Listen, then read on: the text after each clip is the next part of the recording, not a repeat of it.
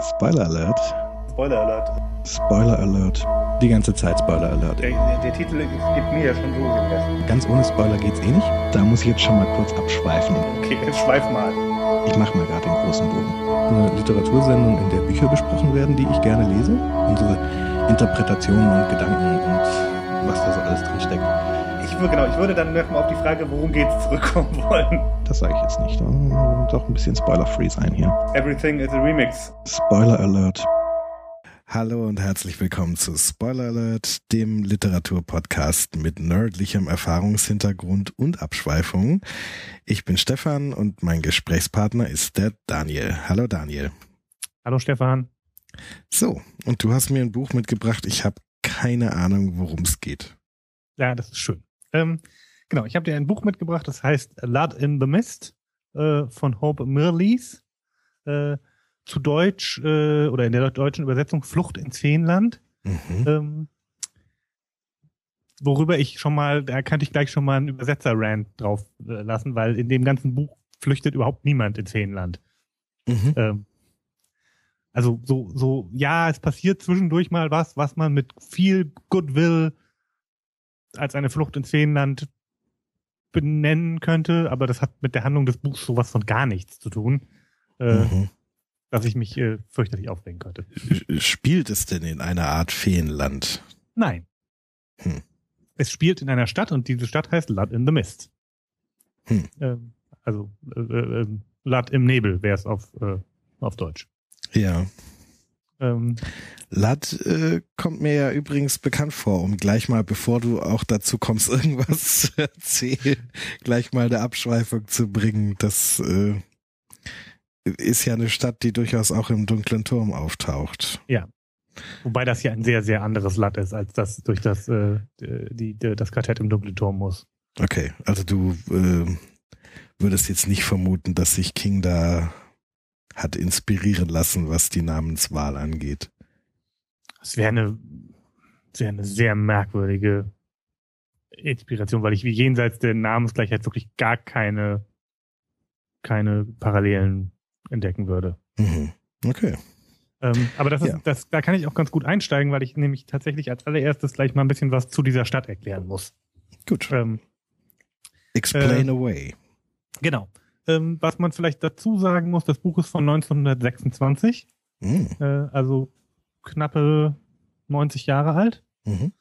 Ähm, und äh, das merkt man dem Buch beim Lesen natürlich schon an. Es ist in der Sprache ein bisschen altertümlich. Ähm, und es ist einfach auch, äh, naja, es ist halt geschrieben worden, bevor irgendwie äh, der Fantasy-Roman so als, als Gattung entstanden ist, glaube ich. Deshalb funktioniert es an vielen Stellen ganz anders als andere Bücher und ähm, ist also ist echt eines der merkwürdigsten Bücher, die ich in meinem Leben gelesen habe. Und ich habe ja echt, also irgendwie glaube ich gefühlt schon schon ein paar recht merkwürdige Bücher gelesen und wir haben auch schon einige ganz merkwürdige Bücher äh, besprochen, aber das hat mich irgendwie noch mal äh, so auf eine ganz eigene Art mitgenommen. Okay. Na, da bin ich ja mal, mal Genau. gespannt, wie das wird. Und äh, das heißt, 1926, da ist ja in der Tat von, von Tolkien, den man ja so als, wie soll ich sagen, als, als Genre-Definierer bezeichnen könnte, ja noch nicht, noch nicht der Rede wert. Also, der hat da schon gelebt, aber Prä-Hobbit. Prä-Hobbit, ja. Hm. Ja, ich bin gespannt. Also, ähm, ich erzähle erstmal ein bisschen was zu diesem Ort und der Geschichte dieses Ortes, in dem das Buch spielt, äh, und dann komme ich auf die handelnden Personen, weil das äh, so rum macht es äh, macht es Sinn. Mhm. Ähm, das Buch spielt in einem Land, das äh, Dorimar oder Dorimare heißt. Ähm, und das kannst du aber dir äh, for all intents and purposes als ein vorindustrielles England vorstellen. Mhm. So, ähm, die Leute benehmen sich sehr britisch und äh, Hope Millis war auch äh, Britin. Mhm. Ähm, äh, ist äh, eine eine Stadt, äh, die ähm, an zwei Flüssen liegt, dem äh, dem Dapple und dem Dal. Ähm, und durch diese Flussmündung eine, äh, ist eine relativ äh, florierende Handelsmetropole dadurch, weil insbesondere über den Dal äh, eine ganze Menge an Handelsgütern äh, in der Stadt umgeschlagen wird und dann quasi auf den Hauptfluss Richtung Richtung Küste gebracht wird, wo es dann wohin auch immer verschifft wird. Das ist also eine relativ reiche und prosperierende äh, Stadt. Mhm. Ähm, und äh, ganz kurz, du hast jetzt einen Hauptfluss erwähnt. Also hm? ist einer der Flüsse irgendwie wichtig oder? Ja, ja, ja, ja, jein. Mhm. Ähm, genau, der, also der Dor ist sozusagen der Fluss, äh, über den ähm, Laden the Mist ähm, sein, äh, sein, seinen wirtschaftlichen Reichtum äh, mhm. einfährt. So, okay. Ist die, die Lebensader. Der Dapple oder die Dapple äh, der andere Fluss, über den kommt eigentlich nicht viel in die Stadt hinein. Das hängt damit zusammen, ähm, dass dieser Fluss äh, in, in Fairy entspringt, also im, im Feenland. Äh, mhm. sagen. Lat äh, hat, also das ist ein paar Tagesreisen entfernt, jenseits äh, ähm, der, ich glaube, die heißen The Debatable Hills, was ich einen sehr schönen Namen finde, äh, liegt, liegt Fairy, also das, das Feenreich. Okay. Ähm, nun ist aber so, dass so, ich glaube so ungefähr 200 Jahre bevor das Buch angefangen hat, äh, gab es einen, äh, einen Duke, den Duke Aubrey, das war der, äh, der, der, der Herrscher von, von Dorimere und auch der, der Herrscher von Lat. Lat ist die Hauptstadt äh, in diesem, oder auch die einzige Stadt in diesem, diesem Reich eigentlich. Ähm, der unterhielt irgendwie freundschaftliche Beziehungen äh, ins, äh, sagt man, in, in Ferry, nach Ferry? Wahrscheinlich nach. Ja. Ne, einen freundschaftlichen Kontakt nach, aber Beziehungen ja. in, ich weiß es nicht. Ja. Ähm, äh, und ist aber vor äh, eben gut 200 Jahren äh, von der, ja eigentlich hauptsächlich so von den Händlern gestürzt worden. Äh, die haben im Prinzip eine, eine Revolution da angezettelt, ähm, haben unter anderem diesen Duke aus der Stadt äh, vertrieben, bei der Gelegenheit auch noch den gesamten Klerus, ähm, wobei nicht spezifiziert wird, was das für eine Sorte Glauben war, der da, äh, der da herrschte. Ähm, und haben im Prinzip seitdem die Herrschaft dieser Stadt übernommen. Ähm, also der, der, der die Händlergilde ist im, im Prinzip quasi der, die Regierung dieser Stadt. Mhm. Und wer Land regiert, regiert im Prinzip auch dieses Land. Ähm, und haben sich aber aus Gründen, die, die schwer nachzuvollziehen sind, weil das ja auch als das Buch anfängt, alles schon so lange her ist, ähm, äh, diese ganze Verbindung nach Fairy äh, geradezu tabuisiert. Das, das ist unschicklich, würde ich sagen. Mhm. Äh, sich mit, äh, sich damit, ähm, damit zu umgeben und darüber zu sprechen, ähm, so, so weit, dass es, äh, dass sie quasi die, ihre Gesetzgebung so ist, ähm, dass es laut ihren Gesetzen Ferry gar nicht gibt. Mhm. Ist, also du kannst nicht mal äh, für was belangt werden, was damit zu tun hat, weil es, weil es ja offiziell gar nicht existiert. Ja. Ähm, also und sind so eine, also diese gerade diese Händler äh, sind so eine sehr so eine Sorte Menschenschlag, so naja, so sehr konservative Briten halt. Weißt du, so es muss alles irgendwie seine Ordnung haben und äh, äh, man muss die Dinge irgendwie auch proper machen und nicht hier irgendwie komischen komischen Geschichten nachhängen. Das ist irgendwie das ist Quatsch. Das macht man mhm. nicht. Ähm, ähm, das geht so weit, dass es, es gibt so eine sogenannte Fairy Fruit. Was das ist, wird nie so richtig klar. Es ist tatsächlich was zum Essen. Ähm, äh, und die, die taucht auch hin und wieder nochmal in der Stadt auf. Ähm, und wenn man davon isst, dann wird man irgendwie so ein bisschen, ich würde mal sagen, im, im, im, in der alten Wortbedeutung queer. Mhm. Also so ein bisschen Schräg. Halt nicht, ja, genau, so ein bisschen träumerisch, so ein bisschen nicht so ganz mit dem, weißt du, nicht so ganz mit beiden Beinen fest im Leben stehend und, und so. Mhm. Ähm, und zum Beispiel diese, diese Fairy Fruit äh, ist aber in den, äh, also ne, du kannst, solltest du damit erwischt werden, äh, würdest du wahrscheinlich angeklagt werden. Man kann dich aber nicht für den Besitz von Fairy Fruit anklagen, weil das gibt's ja nicht. Gibt ja in den Augen des Gesetzes diese ganze Fairy-Geschichte nicht. Mhm. Äh, weshalb es dann sozusagen unter den unter den Gesetzgebungsbedingungen ist es, glaube ich, äh, Seide, Silk. Ähm, Und das ist auch verboten, oder? Es ist eine bestimmte Sorte Silk, die ist verboten. mhm. Okay, also das heißt, äh, man wird schon angeklagt, aber man wird formal für was anderes angeklagt. Genau. Äh, okay. Weil man ja nicht dann für was bringt einem das Ganze ja gar nichts. Ja man kann ja nicht für was angeklagt werden, was es nicht gibt. Mhm. Hm. Ähm, also ne, das ist tatsächlich nicht nur, also diese ganze Fairy-Geschichte ist, ist sozusagen nicht nur, nicht nur, äh, ähm, also wir haben das nicht outlawed quasi, nicht, nicht ne, aus dem Gesetz rausgenommen und illeg also illegalisiert, sondern sie haben es tatsächlich tabuisiert. Mhm. Ist, äh, zumindest im öffentlichen Leben taucht es gar nicht mehr auf. Ja. Ähm, äh, in den in der Art und Weise, wie die Leute reden, taucht es zum Beispiel noch auf. Ähm, die die Sprichwörter haben haben noch was davon manchmal. Ähm, also so ein, so ein weißt du, wenn Leute irgendwie Begeisterung für was ausdrücken wollen oder oder erstaunt sind, dann sagen sie ganz oft sowas wie äh, by the moon and the stars and the golden apples of the west, also ne, bei der Sonne, dem Mond und den, den goldenen Äpfeln des Westens, mhm. äh, was irgendwie auf so eine ältere Verbindung hindeutet. Äh, äh, Son of a Fairy ist eine ganz, ganz schlimme Beleidigung. Ähm, okay. Das äh, darfst du tatsächlich zu niemandem sagen. Ähm, so, und das ist so das Setting, in dem dieses Buch spielt, im Großen und Ganzen. Mhm weitaus größte Teil des Buchs spielt auch in Lat. Mhm. Ähm, und jetzt habe ich nur noch eine Frage, äh, und zwar, wie soll ich das sagen? Also du hast gesagt, dass quasi im Rahmen dieser dieses Umsturzes, als die diesen Lord hm? irgendwas, wie hieß der noch? Duke Aubrey. Duke Aubrey, als die den gestürzt haben, sozusagen, hm? äh, weil der gute Verbindung nach Ferry hatte, haben die das alles tabuisiert.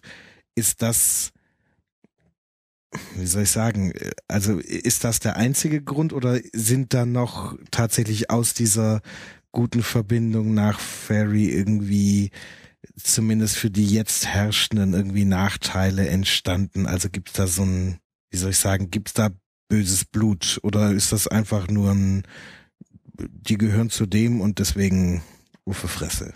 Äh, nee, nee, böses Blut in der Form nicht. Es kann durchaus sein, dass, äh, dass diese, diese Handelsgilde einfach nochmal so ganz weltliche Interessen darin hatte, weil der, äh, der Duke jenseits von seinen Verbindungen nach Ferry, so, so, so wie ich das in Erinnerung habe, auch durchaus äh, äh, einen, einen großen Teil des, des diesseitigen Reichtums äh, in seine Taschen äh, gesteckt hat. Mhm.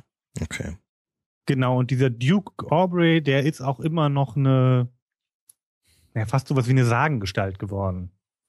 So, es gibt, gibt auch immer noch Geschichten, dass der irgendwann zurückkäme, äh, käme, ähm, obwohl er ja seit ne, 200 Jahren nicht mehr gesichtet worden ist. Mhm. Ähm, und auch immer mal wieder Gerüchte, irgendjemand hätte ihn gesehen. So ein bisschen wie bei Elvis, weißt du? Mhm. So, ähm, also irgendwie so unter der Oberfläche äh, brodelt diese ganze Fairy-Geschichte irgendwie noch weiter, aber äh, nach, nach außen hin ist sie, äh, gibt's das nicht. Das jetzt bin ich ein wenig verwirrt, weil sagtest du nicht, das ist jetzt schon irgendwie mehrere hundert Jahre her?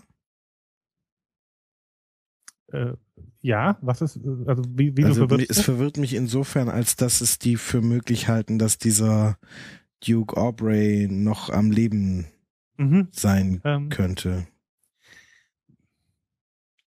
also bei dem Duke ist auch nicht so richtig klar, ob der nicht vielleicht selber Fairy ist. Ah. Okay. Ähm, und also man, man weiß ja über die nicht viel, weil der, also, ne, weil der, es gibt ja keinen Kontakt mehr dahin. Ähm, aber es bestünde durchaus die Möglichkeit, dass die andere Lebenszyklen haben als, äh, als wir oder mhm. als Menschen. Okay. Ja, okay, das ist natürlich ein, das ist ein Argument, ne? Würde ja. mal sagen. ja, okay. Mhm. Gut. Äh, die, die, das Buch dreht sich in großen Teilen um eine Familie in Lat. Das ist auch die, wenn du so willst, die erste Familie äh, des Ortes. Ähm, die stellen den Bürgermeister äh, und der Bürgermeister ist, ist de facto ja auch ähm, Herrscher äh, über, äh, über das ganze Land. Ähm, die, die Leute in dem Buch haben alle ganz merkwürdige Namen. Der Bürgermeister heißt Nathaniel Chanticleer. Chanticleer. Ja. Mhm. Ähm, sein Sohn heißt Ranulph äh, und seine Tochter heißt Prunella. Die, äh, die brauchen wir, glaube ich, so ein bisschen, äh, um, um anzufangen.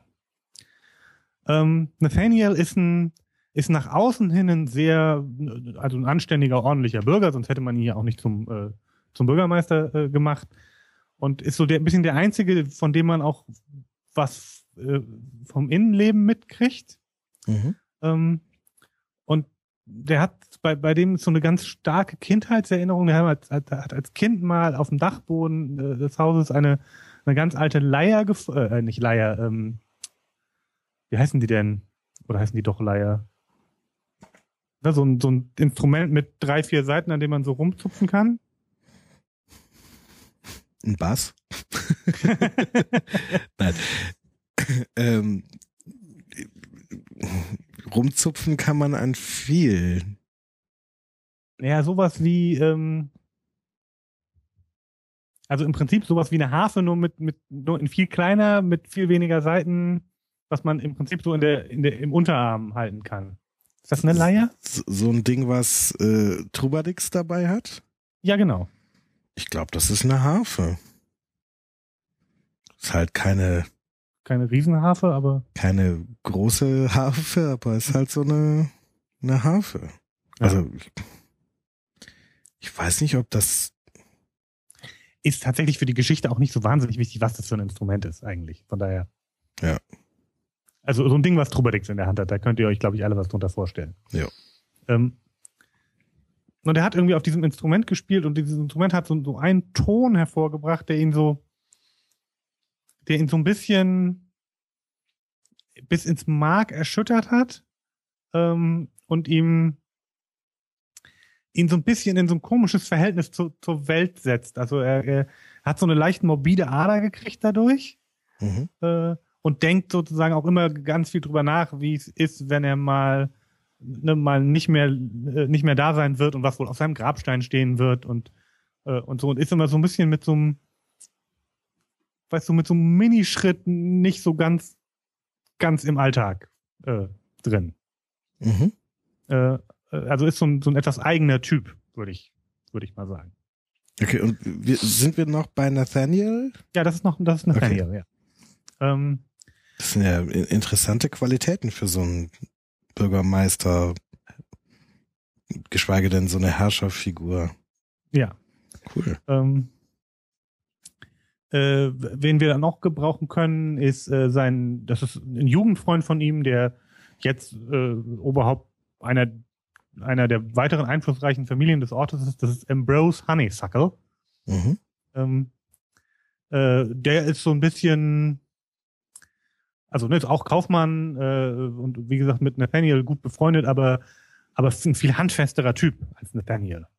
Mhm. Der ist so ein bisschen und so ein bisschen gröber, würde ich sagen. Mhm. Ja, so ein bisschen. Das muss man jetzt auch mal hier irgendwie mal ordentlich in die Hand nehmen und da muss man mal richtig, äh, richtig durchgreifen und dann geht das auch. Weißt du, so eine Sorte Typ ist das. Und Nathaniel ist ein viel zurückhaltender, nachdenklicherer Typ. Mhm. Gut, ähm, die anderen Figuren führe ich ein, wenn wir sie brauchen. Äh, eigentlich brauchen wir hauptsächlich mal diese, diese Familie Chanticleer da am, am Anfang. Mhm. Ähm, also was nämlich passiert ist, ist, dass es doch immer mal wieder dazu kommt, dass irgendwie in äh, in Blood in the Mist äh, äh, äh, Fairy Fruit auftaucht und irgendjemand von diesen Fairy Fruits isst. Ja. Was hat äh, also zwei Folgen. Zum einen äh, ist das Problem, dass die Leute dadurch ja ein bisschen merkwürdig werden. Äh, und das zweite ist aber eigentlich, und das ist, dass keiner auch so richtig weiß, wo das herkommt. Äh, und wie diese Fairy Fruit äh, überhaupt ähm, in Lat ankommt. Äh, und man kann es aber auch nicht so richtig untersuchen, weil ja alle so tun, als ob es nicht passieren würde. Ja. Weil dann müsste man ja eingestehen, dass es das gibt. Ähm, mhm. Also es wird so ganz doll unterm Teppich äh, gehalten. Und das Buch geht im Prinzip da, oder die Handlung setzt dann damit ein, dass äh, der Sohn von, von Nathaniel äh, Reynolds äh, bei so einer, bei so einem, ähm, also ne, die gebende Gesellschaft und der, der, der Junge kommt irgendwie äh, äh, runter und, und will seinen Vater daran hindern, den Käse aufzuschneiden und sagt, nein, der Mond, der Mond und ist irgendwie, also einfach offensichtlich ganz merkwürdig drauf. Äh, und der Verdacht geht um, der geht um, der Junge hat Fairy Fruit gegessen. Mhm. Äh, ne, was im Prinzip ja auch schon ähm, so ein bisschen die, das Ansehen der Familie besudelt. Dass bei denen sowas passiert. Weil auch bei Kindern reicht das schon, um da. Ja, dann müssen die Kinder ja offensichtlich einem sehr schädlichen Einfluss ausgesetzt gewesen sein. Ja, okay. Ähm, das setzt so ein bisschen die, die Geschichte in Gang und bringt auch so den ersten Knacks in das Ansehen äh, dieser der Familie Chanticleer. Ähm, äh, Nathaniel lässt dann den, den, den Doktor des Ortes kommen, der heißt ähm, Endymion Lear. Mhm. Äh, ich sag ja, die haben alle echt extrem merkwürdige Namen. Das ist so ein bisschen so eine zwielichtige Gestalt und eigentlich ist ihm, ist ihm der auch nicht so ganz geheuer, aber der ist irgendwie ein guter Arzt und scheint irgendwie, scheint irgendwie ordentlich äh, zu sein und der beruhigt ihn eigentlich erstmal und sagt, er geht nicht davon aus, dass der Junge wirklich Fairy Fruit gegessen hat. Das kann eigentlich nicht sein und ähm, und äh, lässt im Prinzip so eine so eine Sorte ähm, äh, weißt du, wenn der wenn der Junge ein bisschen was Ordentliches arbeitet und so, dann dann wächst sich das schon aus. Der mhm. muss nur ne, der muss nur mal richtig im Leben ankommen und dann äh, tut sich das, äh, äh, erledigt sich das von selber. Endymion Lear ist so ein etwas undurchsichtiger, zwielichtiger, zwielichtiger Charakter, der kommt auch nicht äh, aus Latt, der ist zugereist. Ähm, und wie das bei so eingesessenen konservativen Orten so ist, so ne, Leute, die von woanders herkommen, sind ja schon mal prinzipiell suspekt. Mhm. Ähm, äh, wo kommt er denn her? Äh, weiß ich gerade nicht mehr auswendig. Äh, Weil so wie du es dargestellt hast, gibt's da ja eigentlich nur Lat. Ähm, naja, es gibt, also als Stadt gibt's nur Lat. Es gibt halt äh, Höfe und Gehöfte äh, äh, in, in Dorymere. so, der kommt von Durban. Der kommt vom Durban. Ah. Ähm, und es kann aber auch tatsächlich sein, dass man bei dem gar nicht so genau weiß, wo der herkommt.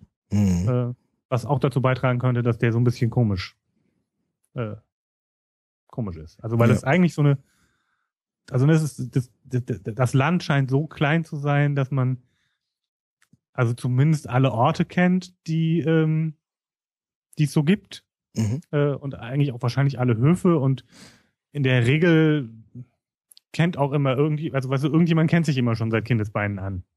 Mhm. Eigentlich. Und Endymion Lear ist da so ein bisschen außen vor. Ja.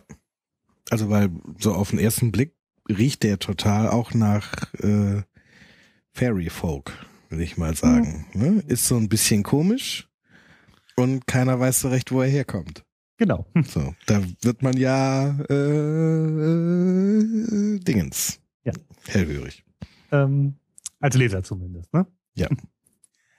ähm, genau, aber er, ist eigentlich ein ganz ordentlicher Arzt und deshalb äh, äh, lässt äh, Nathaniel ihn dann auch ins Haus kommen, um, äh, um seinen Sohn äh, mal, mal äh, untersuchen zu lassen und ähm, Endymion Lear äh, wiegt ihn aber eigentlich erstmal in Sicherheit und sagt, er kann sich das nicht vorstellen, dass hier wirklich irgendwie Fairy Fruit im Spiel war.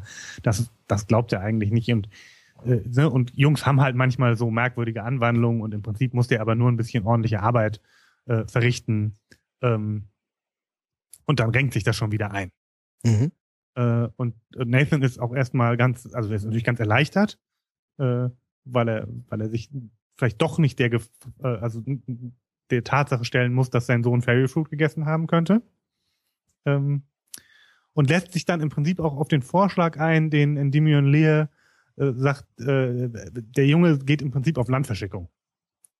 Äh, Was ne, der ist muss das? mal aus, ähm, oh Gott, das ist ein Begriff aus dem äh, aus dem Zweiten Weltkrieg eigentlich. Ähm, hat sie äh, Nie den, gehört.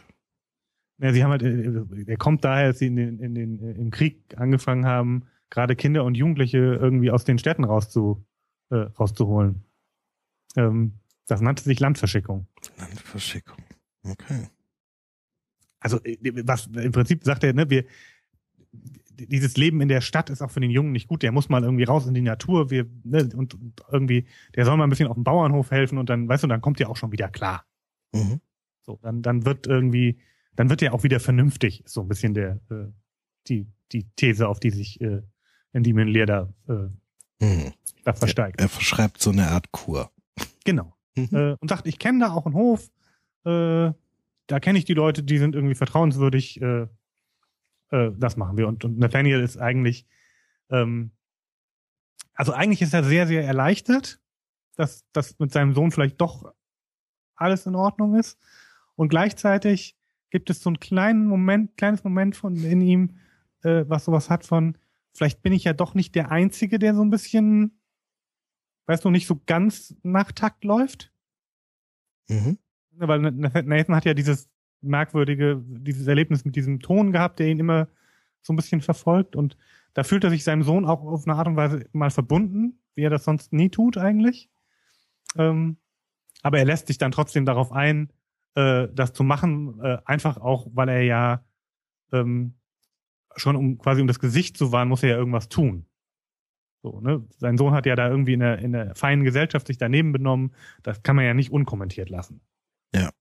So, und äh, deshalb ist er über diese Regel, ähm, den, äh, den Jungen auf den Hof der Witwe äh, Gibberty heißt die, äh, äh, zu bringen, das, darauf lässt er sich ein. Und äh, dann reisen Endymion Lear, äh, der, der Reynold, der Junge, und äh, ein, äh, ein Knecht des Hauses quasi, der, der ist ungefähr Reynolds Alter, ähm, die sind, glaube ich, so zwölf ungefähr. Äh, der kommt halt so ein bisschen als sein äh, als sein Diener ist, glaube ich, ein bisschen zu viel gesagt, aber ne, der soll sich halt ein bisschen um ihn kümmern. Der Mhm. kommt mit auf den, äh, auf den Hof. So sein Sam. Genau, sein Sam. Mhm. Ähm, der Hof ist so, ich glaube, so zwei, drei Tagesreisen entfernt, ähm, liegt äh, äh, relativ nah an, äh, an der Deppel, also an diesem Fluss, der, der von Ferry aus äh, kommt. Ähm, und die Szenen, die auf, auf diesem Hof beschrieben sind, kriegt man meistens aus der Perspektive von diesem, von diesem Jungen, von diesem Knecht erzählt. Luke heißt der.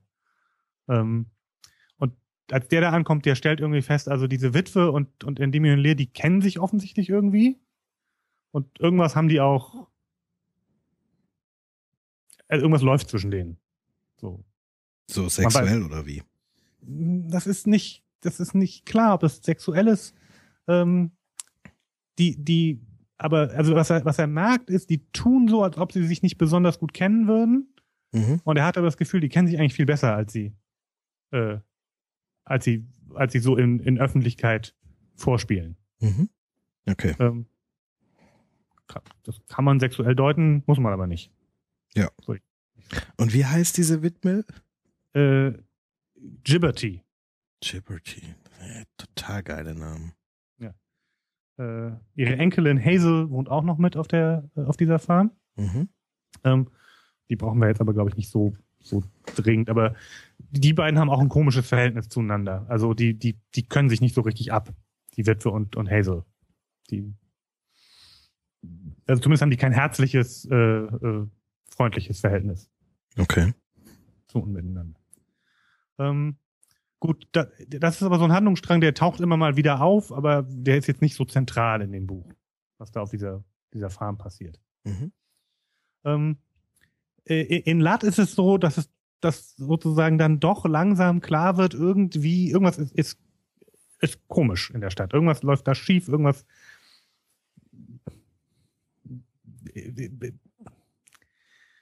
ist off, würde ich sagen. So, ne? Es ist die, die Leute benehmen sich nicht so, wie sie sich benehmen sollten.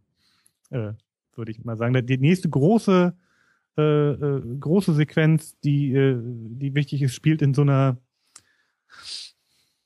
weißt du, in so einer, so einer ähm, Benimmschule für junge Damen, würde ich, würde ich sagen. Mhm.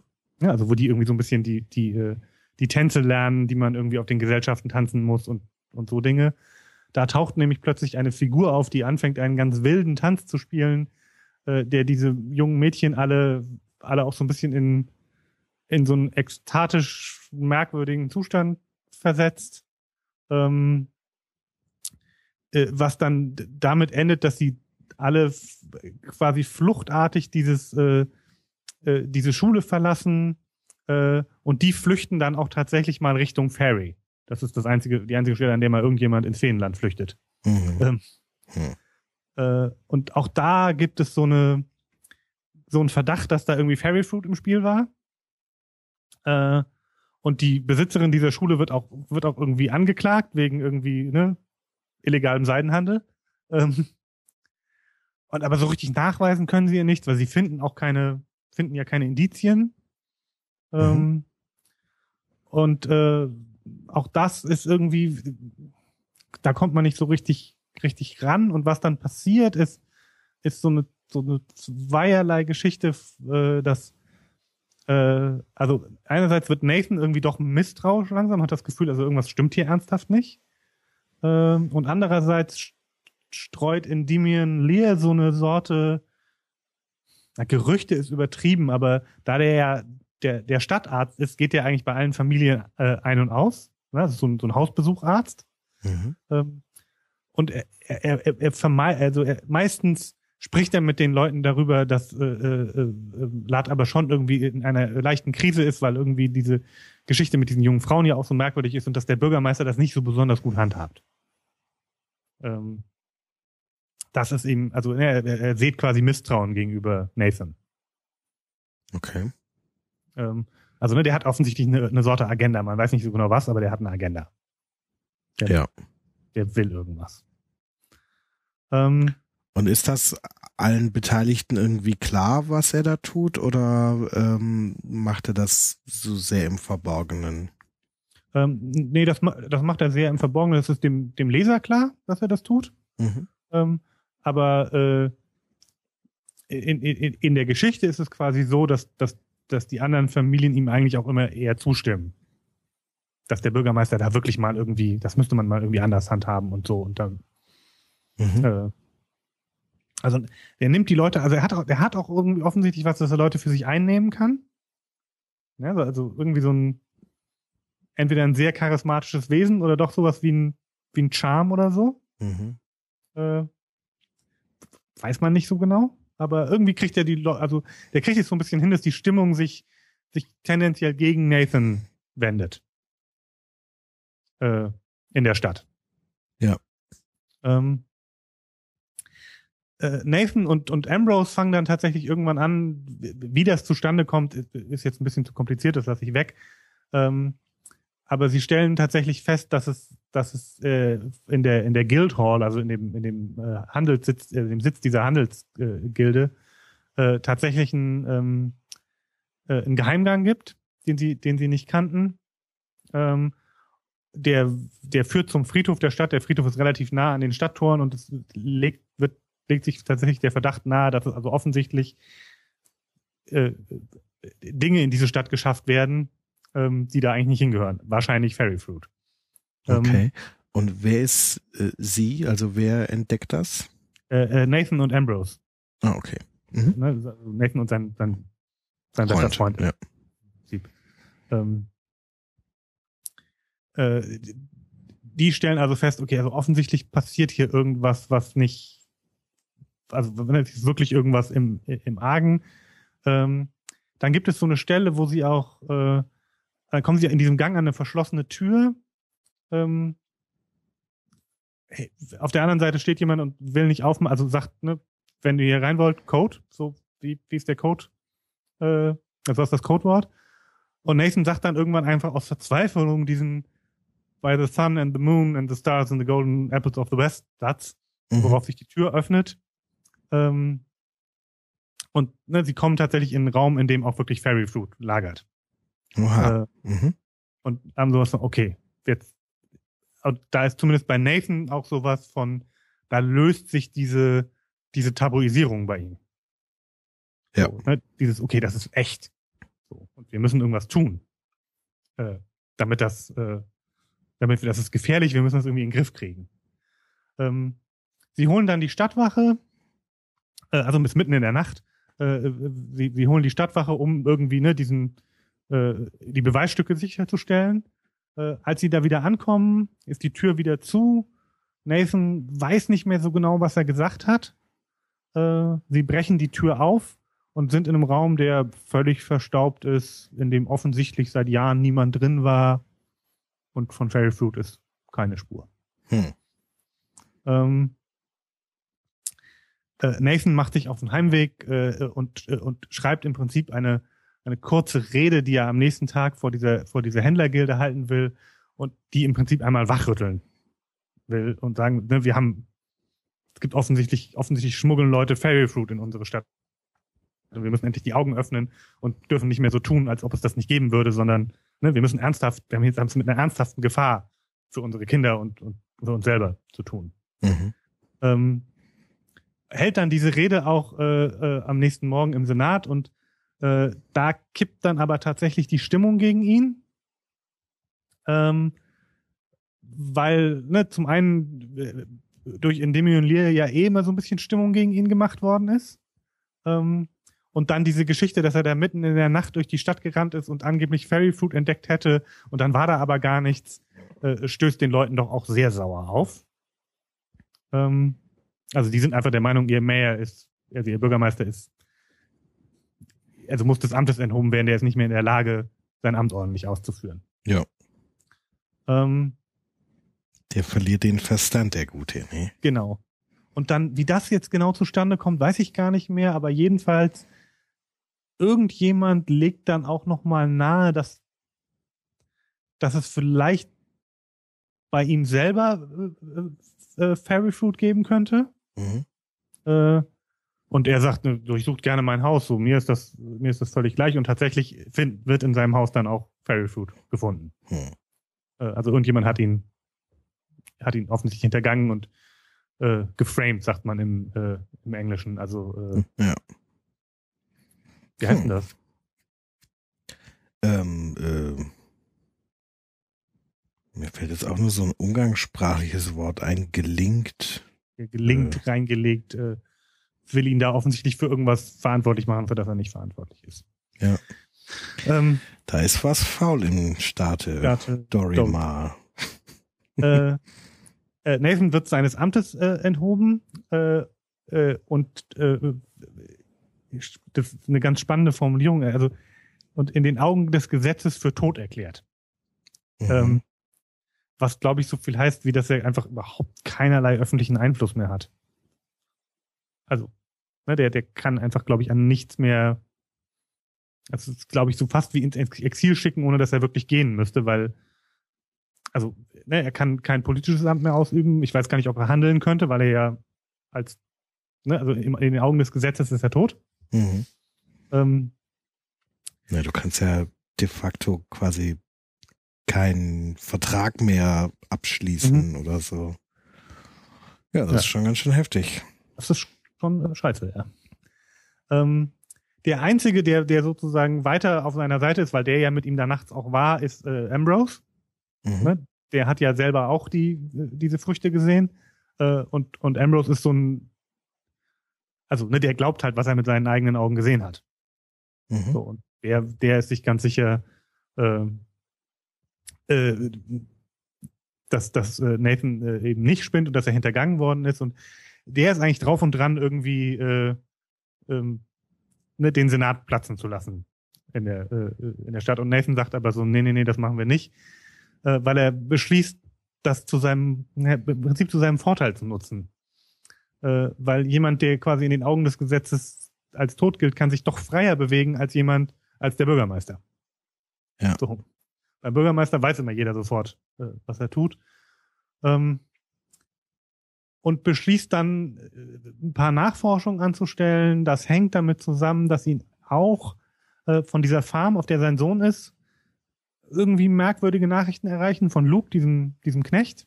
Ja. Der, also den hat er auch ein bisschen den hat er auch quasi den Auftrag gegeben, so pass mal auf meinen, meinen Sohn auf und, und erstatte mir Bericht. Äh, und, und Luke sagt, also hier ist auch irgendwas faul. So die, die, äh, die Witwe und auch mal Endymion Lear, der da auch immer mal wieder auftaucht, die gehen nachts ganz oft fischen, aber sie kommen irgendwie nie mit Fischen zurück. Ähm, die, diese Witwe ist irgendwie eine merkwürdige Frau, also irgendwas ist auch da faul. Mhm. Ähm, Nathan fängt dann erstmal ein bisschen an nachzuforschen und jetzt kommen so ein paar Stellen, die ich nicht mehr so ganz genau zusammenkrieg, wo da welche Information herkommt. Mhm. Ähm, aber es wird jedenfalls deutlich, dass ähm, die, diese Witwe, ähm, äh, als sie nämlich verwitwet wurde, also als ihr, ihr Mann damals gestorben ist, äh, gab es schon den Verdacht, dass sie ihn vielleicht tatsächlich selber umgebracht hätte. Mhm. Äh, sie hatten auch versucht, sie anzuklagen. Ähm, oder sie haben sie auch angeklagt, aber sie mussten sie tatsächlich freisprechen, weil sie nicht, konnten das nicht nachweisen. Ähm, dass sie ihn, also sie verdacht ist, dass sie ihn vergiftet hatte. Ähm, das konnte man ihr aber nicht nachweisen, weil zumindest das Gift, von dem man davon ausgegangen ist, dass es den, ihren Mann getötet hat, konnte es nicht gewesen sein. Mhm. Ähm, gleichzeitig war da noch irgendwie ein, also gibt es so Gerüchte, dass sie aber eine Affäre mit einem anderen Mann hatte zu diesem Zeitpunkt und der da irgendwie seine Finger drin gehabt hätte.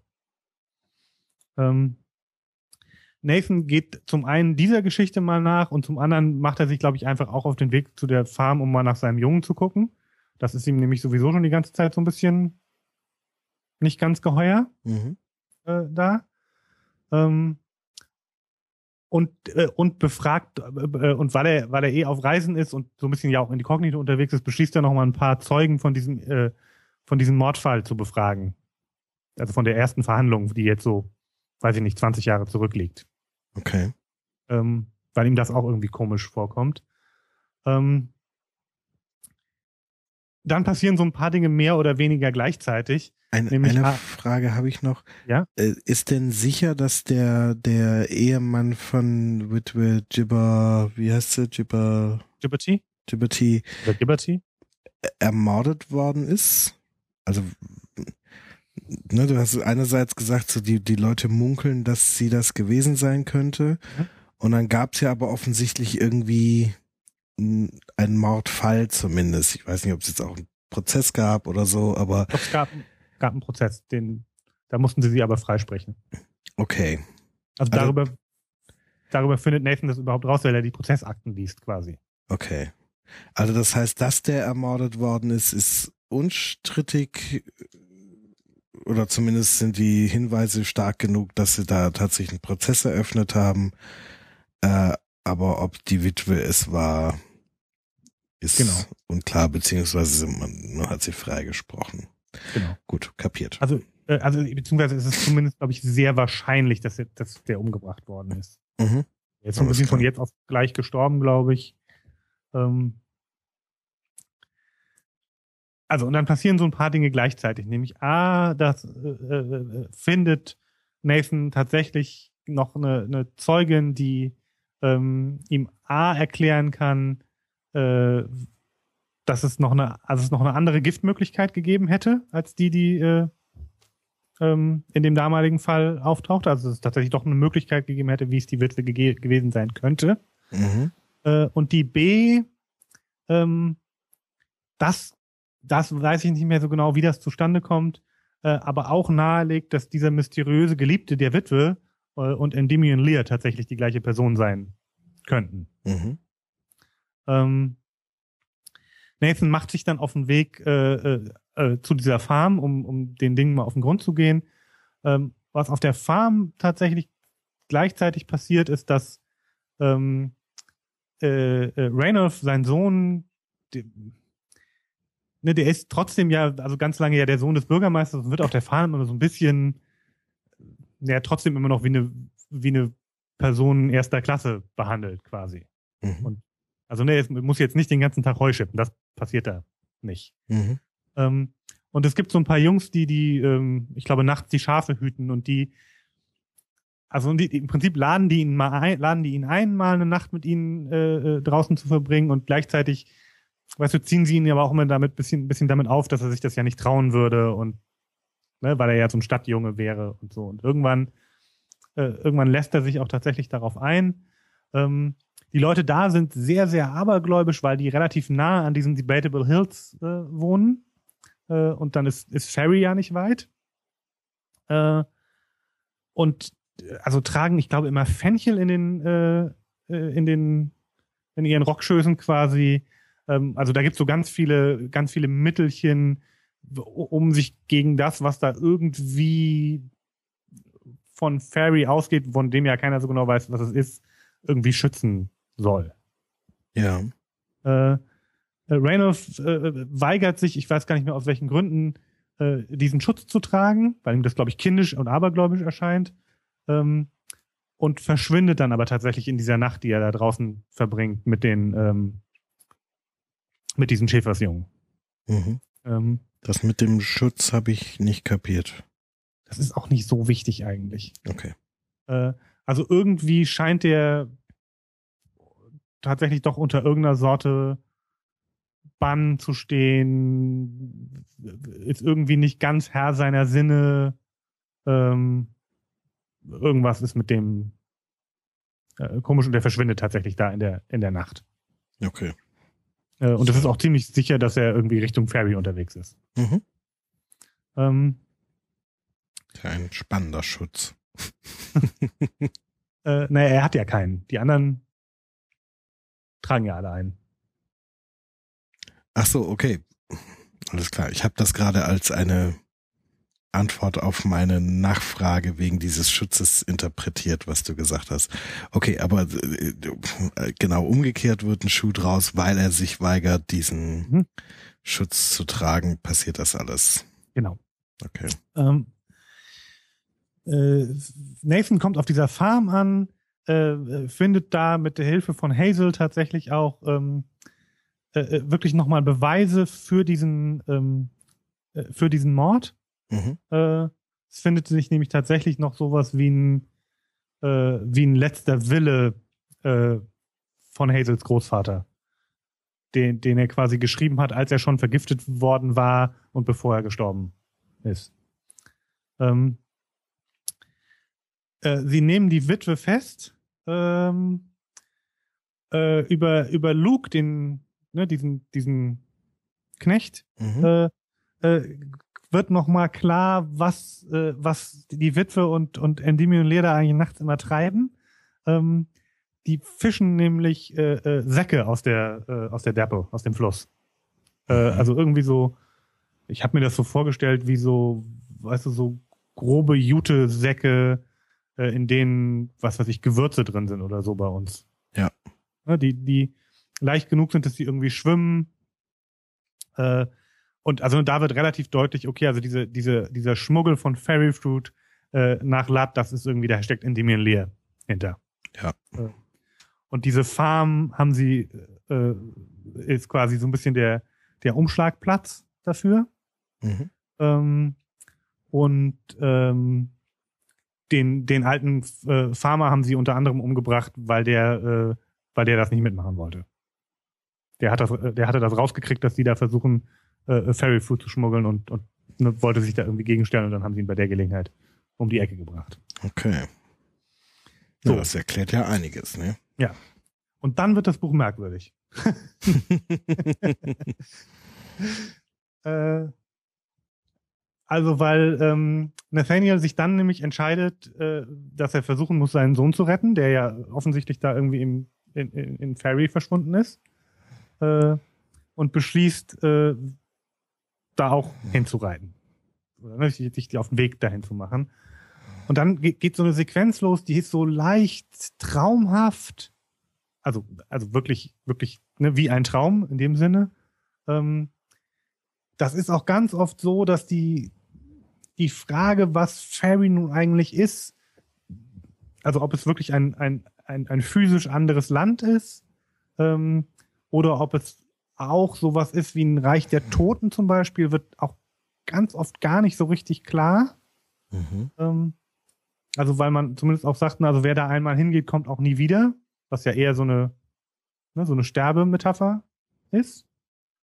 Ähm, äh, Nathan äh, äh, findet einen Markt, auf dem er äh, die ganzen, äh, diese ganzen jungen Damen irgendwie wiederfindet, die irgendwann auf dem ersten Drittel des Buchs verschwunden waren. Mhm. Äh, die sollen da, glaube ich, gerade verkauft werden als, äh, als Sklavin, meine ich. Ja.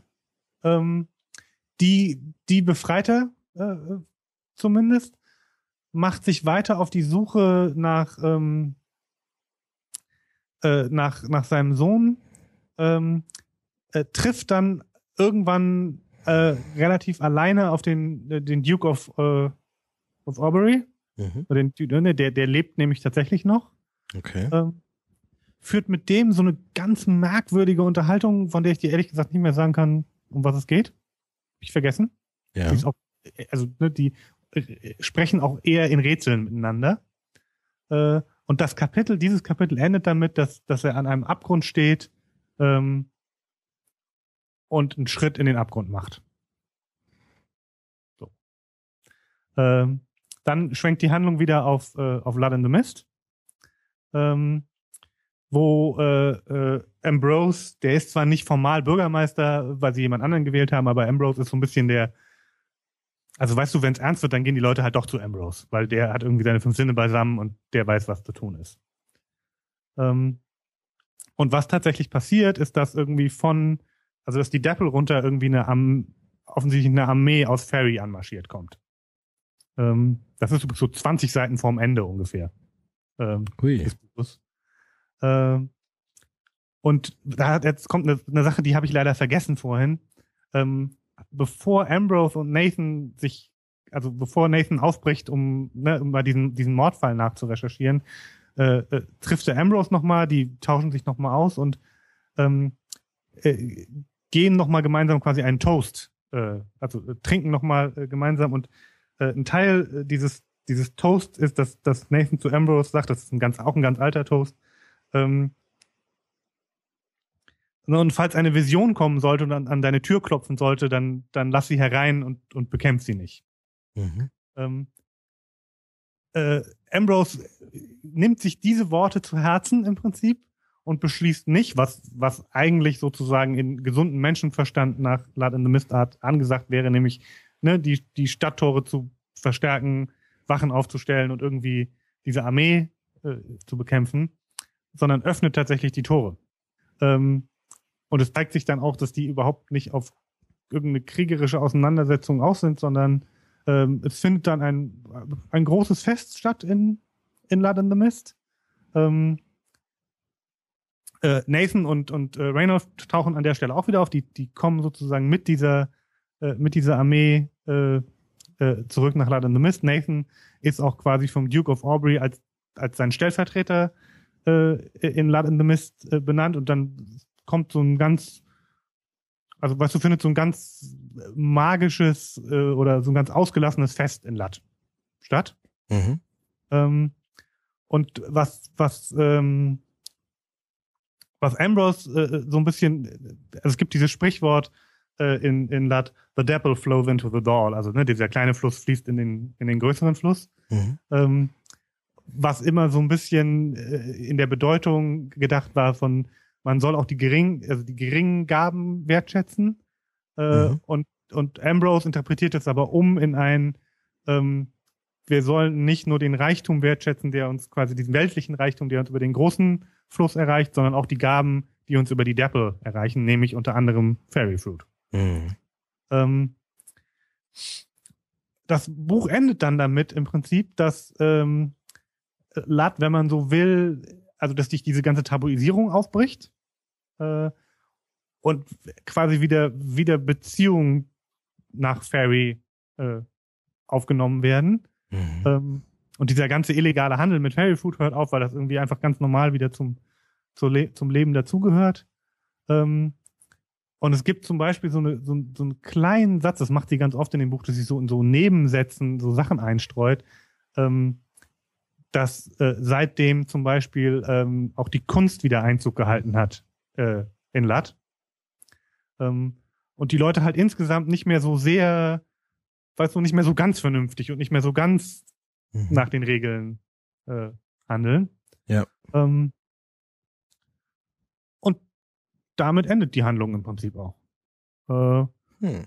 sie, sie beschreibt da noch so ein bisschen, was mit den einzelnen Figuren passiert und, und ne, wer äh, wer ein reichhaltiges Leben geführt hat und es endet dann im Prinzip mit dem, äh, äh, dass nach einem langen und erfüllten Leben dann Nathan auch, äh, auch stirbt und es endet dann quasi mit der, mit der Inschrift auf seinem Grabstein, weil ne, das ja was ist, was Nathan immer so viel begleitet hat, was mal wohl auf seinem Grabstein stehen würde. Ja. Und das äh, passiert in dem Buch. Hm. Ähm, was ich total, also äh, ist ja, also ist ja echt ein merkwürdiges Ende, finde ich. So. Äh, ich war aber total zufrieden, als ich das Buch weggelegt habe. Ich hatte überhaupt nicht so ein Gefühl von, hä, was soll das denn jetzt? Äh, oder das ist aber blöd, ähm, sondern ich, ich hatte sowas von, das ist irgendwie merkwürdig. Ähm, aber ich war, weißt du, ich hatte, hatte so ein Gefühl von, ja, das Buch war super. Ein gutes Buch. Gar keine Frage. Hm. Ähm, und Ich habe ehrlich gesagt noch nicht so ganz verstanden, was du jetzt so dolle merkwürdig fandest an der ganzen an der ganzen Sache. Also weil zumindest so wie du es erzählt hast, klingt das nach so einem ganz schlüssigen Handlungsstrang. vielleicht ist er auch schlüssiger, als er mir erschien. Ähm, also was ich, was ich glaube ich so merkwürdig fand, ist, dass man dieses Ende mit, mit, ähm, mit, ne, dass sie sich entschließen, äh, äh, doch quasi auch diese, die, diesen Teil des Lebens wieder, wieder zuzulassen in, äh, in, äh, in Lat. Das siehst du bis, bis sieben Seiten vor Schluss nicht kommen. Das kommt da hinten relativ plötzlich. Okay. Ähm, und ich, ich glaube, was ich, was ich so irritierend fand, ist, war, dass das ganze Buch ja, also und vielleicht ist das, ist das auch genau der Punkt, äh, das ganze Buch ja darauf zielt, ähm, erstmal so ein Szenario aufzubauen, dass das irgendwie äh, böse, schwierig, problematisch ist, was da aus Fairy rauskommt, was auch immer es nun genau sein mag. Mhm. Ähm, und das dann ja aber eben nicht in einer, äh, in einer Auseinandersetzung auflöst. Ne, Also die erwehren sich ja nicht dem, dem bösen Einfluss, äh, der dahin kommt, sondern sie öffnen sich dem, was, was, äh, was Fairy ihnen, äh, ihnen bieten kann. Das fand ich jetzt sehr, das fand ich ein ungewöhnliches Ende. Ja, also das ist zumindest auch insofern überraschend, als dass es so, ähm, wie soll ich sagen, also äh, dass da nicht so ein so ein Lernprozess irgendwie mit dokumentiert wird, weißt du? Also wie soll ich das sagen? Also in so einem Hollywood-Streifen, ja, wäre das jetzt so, dass da gewissermaßen so ein Typ wie Ambrose, also gerade jemand, der so ein bisschen hemdsärmelig und konservativ ist, Mhm. so kann man ihn ja, glaube ich, beschreiben. Ne? Also den würde man dann womöglich in so einem Hollywood-Streifen äh, so ein bisschen generalsmäßig rüberkommen lassen, mit Vorliebe dann von Ed Harris spielen lassen und äh, der dann gewissermaßen äh, alles hochfährt an Verteidigungsmaßnahmen, was die Stadt so hat und so und dann im Prinzip so im letzten Moment, bevor er den roten Knopf drückt, setzt sich irgend so eine Erkenntnis durch. Ähm, am besten noch unter Zuhilfenahme von irgendeinem jugendlichen, träumerischen Helden. Äh, da würde sich Reynolds so als Figur Ja. eignen. Am besten gespielt von, weiß ich nicht. Äh, äh, äh, der ist mittlerweile zu alt, aber äh, Shia LaBeouf wäre vor ein paar Jahren wunderbar gegangen. An Shia LaBeouf habe ich auch gerade gedacht, beziehungsweise ich habe an noch älter gedacht. Ähm, fuck, wie heißt der denn? Äh, der Ferris macht blau gespielt hat. Matthew Broderick. Genau, Matthew Broderick. Matthew Broderick ist aber mittlerweile tatsächlich in einem Alter, dass er Nathan spielen könnte. Genau, also der ist auch deutlich zu alt dafür, aber Mhm. so so ein so ein Typen, äh, der dann da irgendwie kommt und und diesem harten Typen, der glaubt alles zu wissen und alles unter Kontrolle zu haben, äh, dann so im letzten Moment die Augen öffnet und das ermöglicht dann die friedliche Lösung, Das, das die dann die Welt heilt. So, ne? Das macht sie im Prinzip auch. So. Ähm, aber, aber nur so, also das, das, das ist angedeutet in dieser, in dieser Uminterpretation des, dieses Sprichworts, the devil flows into the door. Da ist diese, dieser Sprung, den Ambrose macht, äh, dieser Entwicklungsschritt, der, der ist, also das ist die Metapher dafür. Mhm. Ähm, aber es ist tatsächlich es ist nur, nur angedeutet. Ja. Ähm, naja, aber es ist ja schon, also funktioniert so ein bisschen trotzdem, also weil ja eigentlich kann man diesen Spruch ja äh, interpretieren als, naja, der Doll ist der wichtige Fluss und der Deppel ist nicht so wichtig. Mhm. Ne? So auf den Doll kommt es an, fertig und äh, der Deppel hatte oder die Deppel äh, hat eigentlich keinen, wie soll man das sagen, keinen eigenen Wert als Fluss. Mhm. Ja. Und der geht im, im Doll auf und dann ist es egal, ne? Genau, und dementsprechend müssen wir uns eigentlich nur über den Doll Gedanken machen und fertig. Und äh, das Umdenken ist ja so ein, naja, aber das ist eben trotz alles, trotz allem ein Teil von uns. Mhm. So. Und der Doll ist nicht ohne, ohne Dapple zu denken. So. Dann, ja. Und ich glaube, Teil dessen, was ich auch noch so merkwürdig finde an dem Buch, ist, dass es, also, also ne, es gibt diesen ganzen, ich nenne das mal irgendwie mystischen Teil, der sich da um diesen Duke Aubrey und, und Ferry rum, rumdreht. Mhm. Äh, dann gibt es im Prinzip, die habe ich jetzt relativ verkürzt dargestellt, aber die ist im Buch tatsächlich ein bisschen ausführlicher, diese Kriminalgeschichte um diesen Mordfall, der 20 Jahre zurückliegt, äh, an dem, an dem Farmer, Mhm. Äh, und ähm, und und noch so würde ich sagen so die politischen Verhältnisse in Lat. So, das sind so drei drei nebeneinander laufen, nebeneinander laufende, ineinander verschlungene Handlungsstränge, würde ich sagen. Ähm, und ich, also zumindest beim Lesen fand ich die Kombination auch echt ungewöhnlich. Ja. Ja, ist es auch. Ja hat die, diese Witwe Gibberty, hat die einen Vornamen? Ähm, ich, ich, ich weiß es nicht. Ich habe ihn vorhin, ich habe vorhin nochmal versucht, ein paar Namen rauszuschreiben und habe da tatsächlich nur den Namen Widow äh, Gibberty gefunden. Wieso hast du einen Verdacht? Naja, ich bin halt durch Endymion gewissermaßen mhm. äh, aufmerksam geworden. Also wobei man relativ fest davon ausgehen muss, dass Endymion Leon nicht sein richtiger Name ist. Das heißt ja nichts. Mhm. Das ist ja nicht tragisch. Also gerade wenn wenn sein Name nicht korrekt ist, wäre ja die Vermutung, dass ihrer vielleicht auch nicht stimmt, äh, mhm. ja auch naheliegend und gerade wenn es gewählte Namen sind, sind ja so sprechende Namen interessant, weil sie einem dann ja was über das Selbstkonzept dieser Figur verraten. Mhm. So. Ja. Naja. Ich glaube, die heißt tatsächlich nur äh, The Widow Gibberty. Mhm. Ich müsste nachgucken. Ja. Also dann bleiben wir mal bei dem. Sollen wir gerade uns mal ein paar Namen angucken? Ich finde, da sind nämlich echt abgefahrene Namen, oder? Spannende Namen dabei. Mhm. Fangen wir mal mit Endymion Lear an. Ähm, also Endymion ist eine Figur aus der griechischen Mythologie. Mhm. Ah, ich krieg die Geschichte gerade nicht mehr so ganz zusammen, aber ich meine, das ist so ein ganz wunderschöner ähm, Jüngling, der sich mit der Mondgöttin einlässt, also der, der Liebhaber der Mondgöttin wird, also Luna bei den Römern mhm. und ähm, Selene bei den Griechen.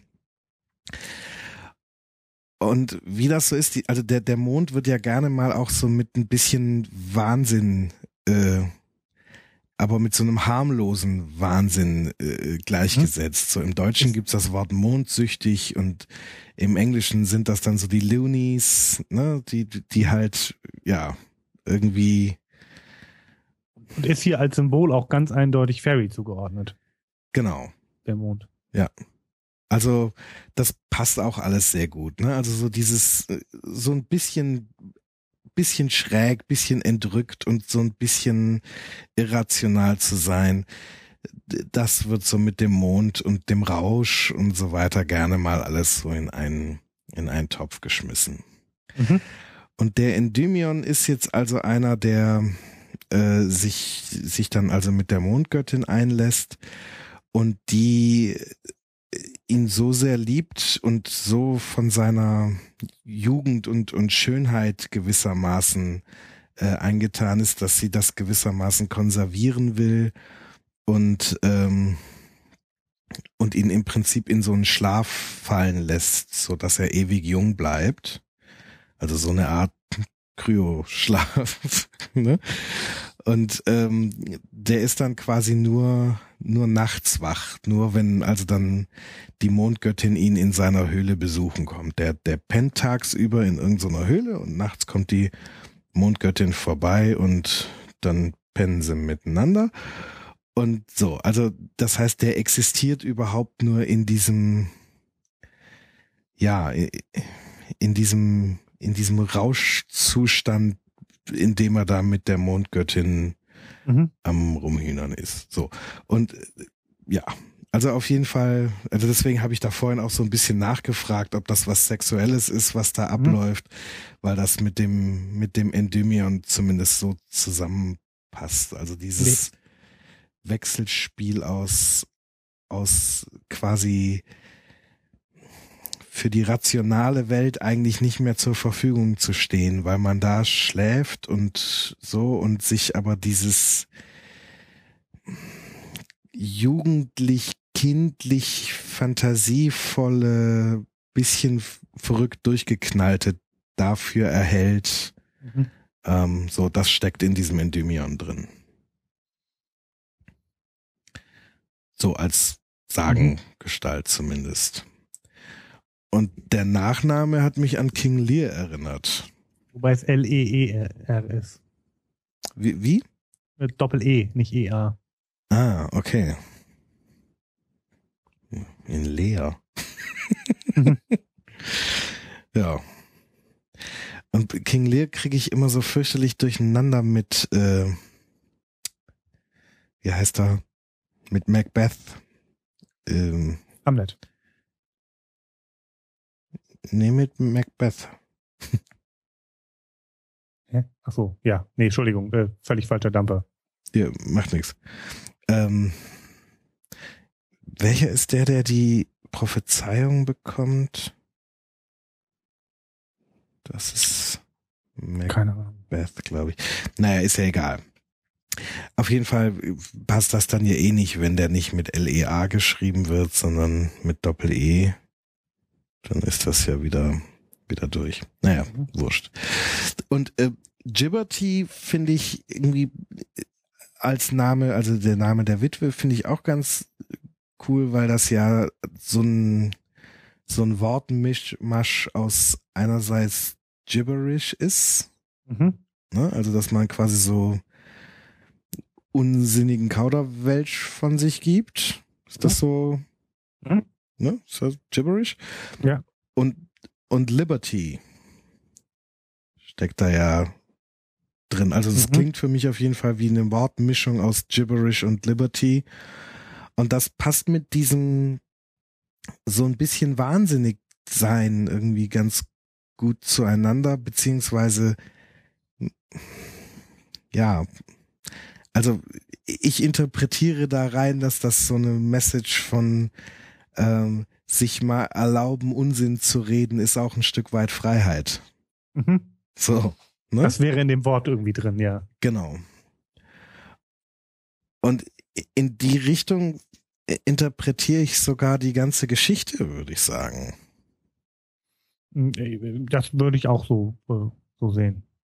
Also erinnert mich von der ganzen von der ganzen Grundstimmung her oder ja Grundstimmung ist das falsche Wort, aber so von der von der Message, die ich da reinlese, erinnert es mich sehr an die unendliche Geschichte.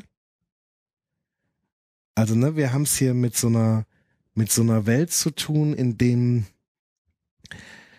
Fantasie und, und Übernatürliches und so weiter keinen Platz mehr hat. Mhm. Und in dem das tabuisiert ist und ähm, wie soll ich sagen, und, und, und sogar mit, mit so rationalen Erklärungsmustern überformt wird, weißt du? Also dass dann irgendwie, selbst wenn man hier gerade empirische Beweise für so Fairy Fruit vorliegen hat, dann wird von Seide gesprochen und so weiter. Also, ne, also eine Gesellschaft, die, die dieses kindlich Fantastische, so nenne ich es jetzt mal oder so deute ich es jetzt mal, komplett ausklingt und oder ausblendet und tabuisiert, selbst im Angesicht von Beweisen. Mhm. So. Es gibt so eine ganz spannende Stelle in dem Buch, in dem sie, also da spielt, da spielen sich auch sprachlich nochmal Dinge ab, die mir, glaube ich, echt entgangen sind. Da habe ich mich echt geärgert, dass mein Englisch nicht besser ist, als ich das Buch gelesen habe. Aber es gibt so eine Stelle, wo sie, äh, äh, das liegt, glaube ich, Nathan in den Mund, der, der versucht zu erklären, äh, dass auch das Gesetz eine Fiktion ist mhm. äh, weil es uns eben die Welt auf eine bestimmte Art und Weise erscheinen lässt, äh, aber das nicht, das ist nicht die Welt. Mhm. Also dieses, ich fand diesen Satz, the law of the fiction, fand ich irgendwie so, so spannend. Ne? Also weil, weil ne, das Gesetz sagt, wir haben es hier mit Seide zu tun. Ja. Ne? Während deine Augen sagen, Fairy Fruit. Ja. Ja. Naja, und, und das ist der Zustand dieser Gesellschaft zu Beginn dieses, dieses mhm. Buches, ne? Also eine, ja, so, so eine ganz erwachsene, rationale Gesellschaft, die alles Kindliche und alles, was mit Fantasie und und so ein bisschen verrückt sein. So ein bisschen spinnen im besten Sinne. Also. Genau. Ne? Also diese Gesellschaft gestattet es sich nicht mal so ein bisschen verrückt zu sein. Mhm. So. Und ähm, und hat all das im Prinzip so auf diese Formel gebracht, naja, ähm, äh, ne, der Deppel mag ja irgendwie lustig sein, so als Fluss, aber um die wesentlichen Dinge im Leben, die spielen sich auf dem Doll ab. Mhm. Ja. Und das sind ja auch so die ganz erwachsenen Sachen. Das ist so Handel treiben, Geld verdienen, ne, fleißig mhm. und arbeitsam und so und jemand sein und solche Dinge. Also all diese erwachsene Scheiße. Ja, und keine Flausen im Kopf haben. Genau. Und der Deppel steht für für die kleinen Dinge im Leben und für die so ein bisschen verrückten und und schrägen und und abgefahrenen Sachen. Und die haben die haben da aber keinen Platz, ne? Weil der Deppel mhm. fließt in den Doll, fertig. Dem Doll hat sich alles unterzuordnen. Ja. Und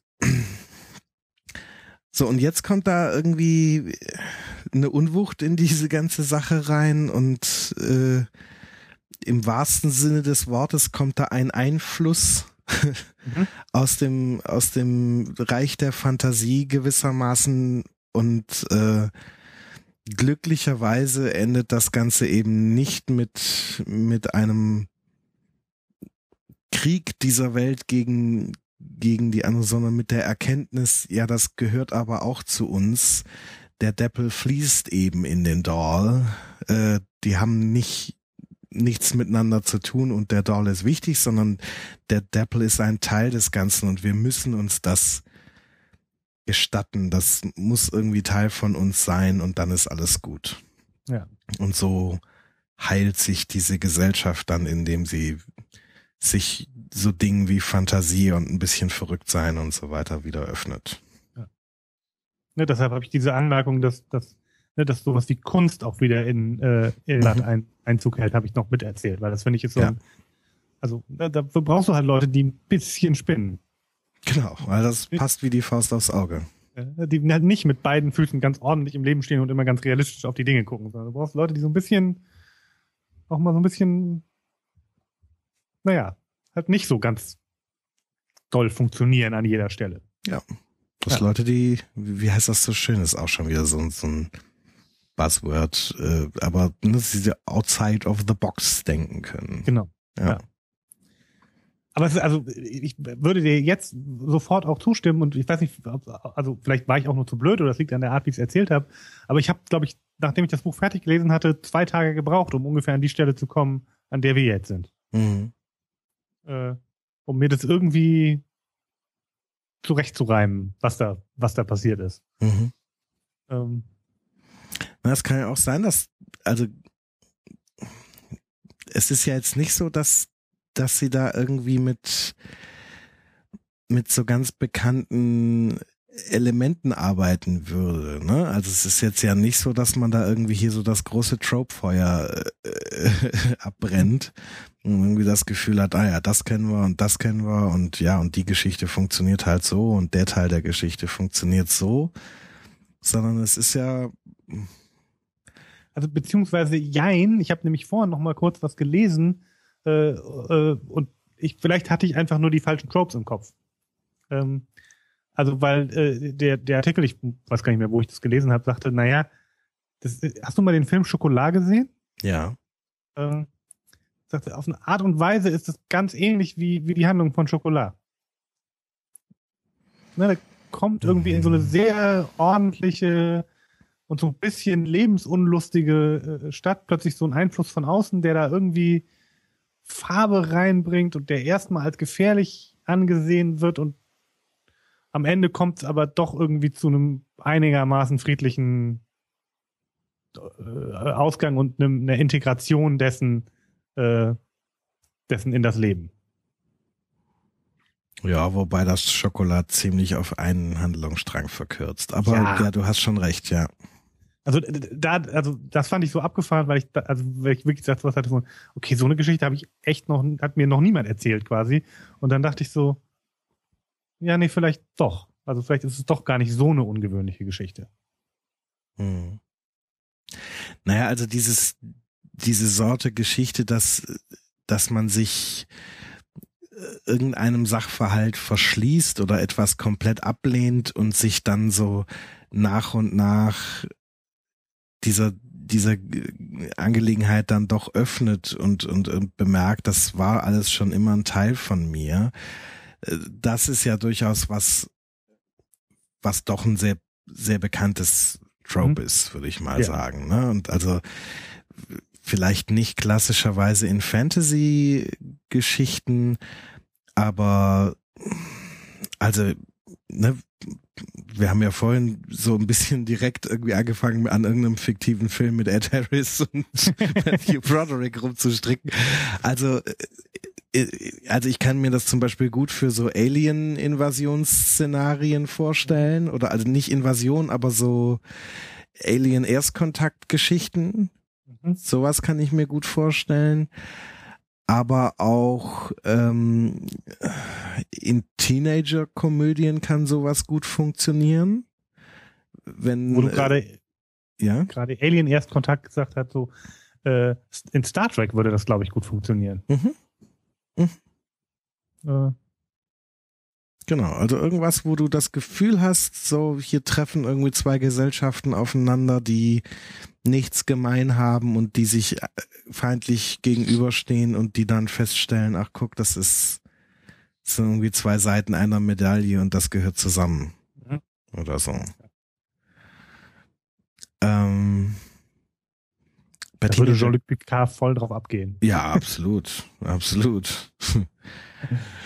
Ich habe gerade viel über so Sachen nachgedacht, ne? Also so so Teenager-Liebeskomödien, wo dann irgendwie, ähm, weiß ich nicht, äh, na, so werden die Geschichten meistens nicht erzählt, aber wenn da irgend, na, also mal angenommen, da ist irgendwie sowas wie der ihr Vater ist irgendwie ganz doll gegen ihn, weil er irgendwie so äh, Eigenschaft X hat, ja. Und äh, dann äh, gibt's da irgendwie ganz viele Verwicklungen und am Ende hat er dann ein Einsehen oder so. Weißt du? Ja, und stellt dann fest, dass der junge Mann doch eigentlich ein ganz ordentlicher ist und genau. So. Mhm. Ja, ne, also solche solche Sachen, also da gibt's ja durchaus irgendwie also da klingeln irgendwie Dinge bei mir. Also das, ja. das schon. Aber der ganze Rest, also die Art und Weise, wie das so angeleiert wird, das ist ja jetzt kein, kein klassisches Strickmuster. Also gerade, dass da dieser Mordfall mit im Spiel ist, das ist ja eine sehr, sehr ungewöhnliche Art und Weise, so eine Sorte Geschichte zu erzählen. Mhm. Ne? Also, wie ich das vorhin sagte, man würde in so einem, in so einem Hollywood-Streifen zum Beispiel und ich behaupte auch in einem modernen Roman würde man versuchen, diese beiden Pole, also jetzt in diesem Fall so rationales Erwachsenes mhm. und äh, dieses kindlich fantasievolle, bisschen durchgeknallte, das würde man anfangen, immer weiter aufzuladen. Und mhm. diese Polarität, dieser, dieser Gegensatz zwischen diesen beiden Polen, den immer stärker rauszuarbeiten, bis der ganz, ganz, ganz, ganz dolle sichtbar wird und auch der letzte Depp im Kino kapiert hat, worum mhm. es geht. Und äh, dann am Ende kommt dann eben dieser dieser Punkt, wo wo diese Spannung so hoch aufgeladen ist, dass dann auch sogar so eine Figur wie Ambrose Ed Harris, ja, dann das alles versteht und seinen ja. Widerstand aufgibt und dann so eine ja, so eine Vereinigung dieser beiden Pole und so eine so ein harmonisches Ineinanderfließen passieren kann. Mhm. So.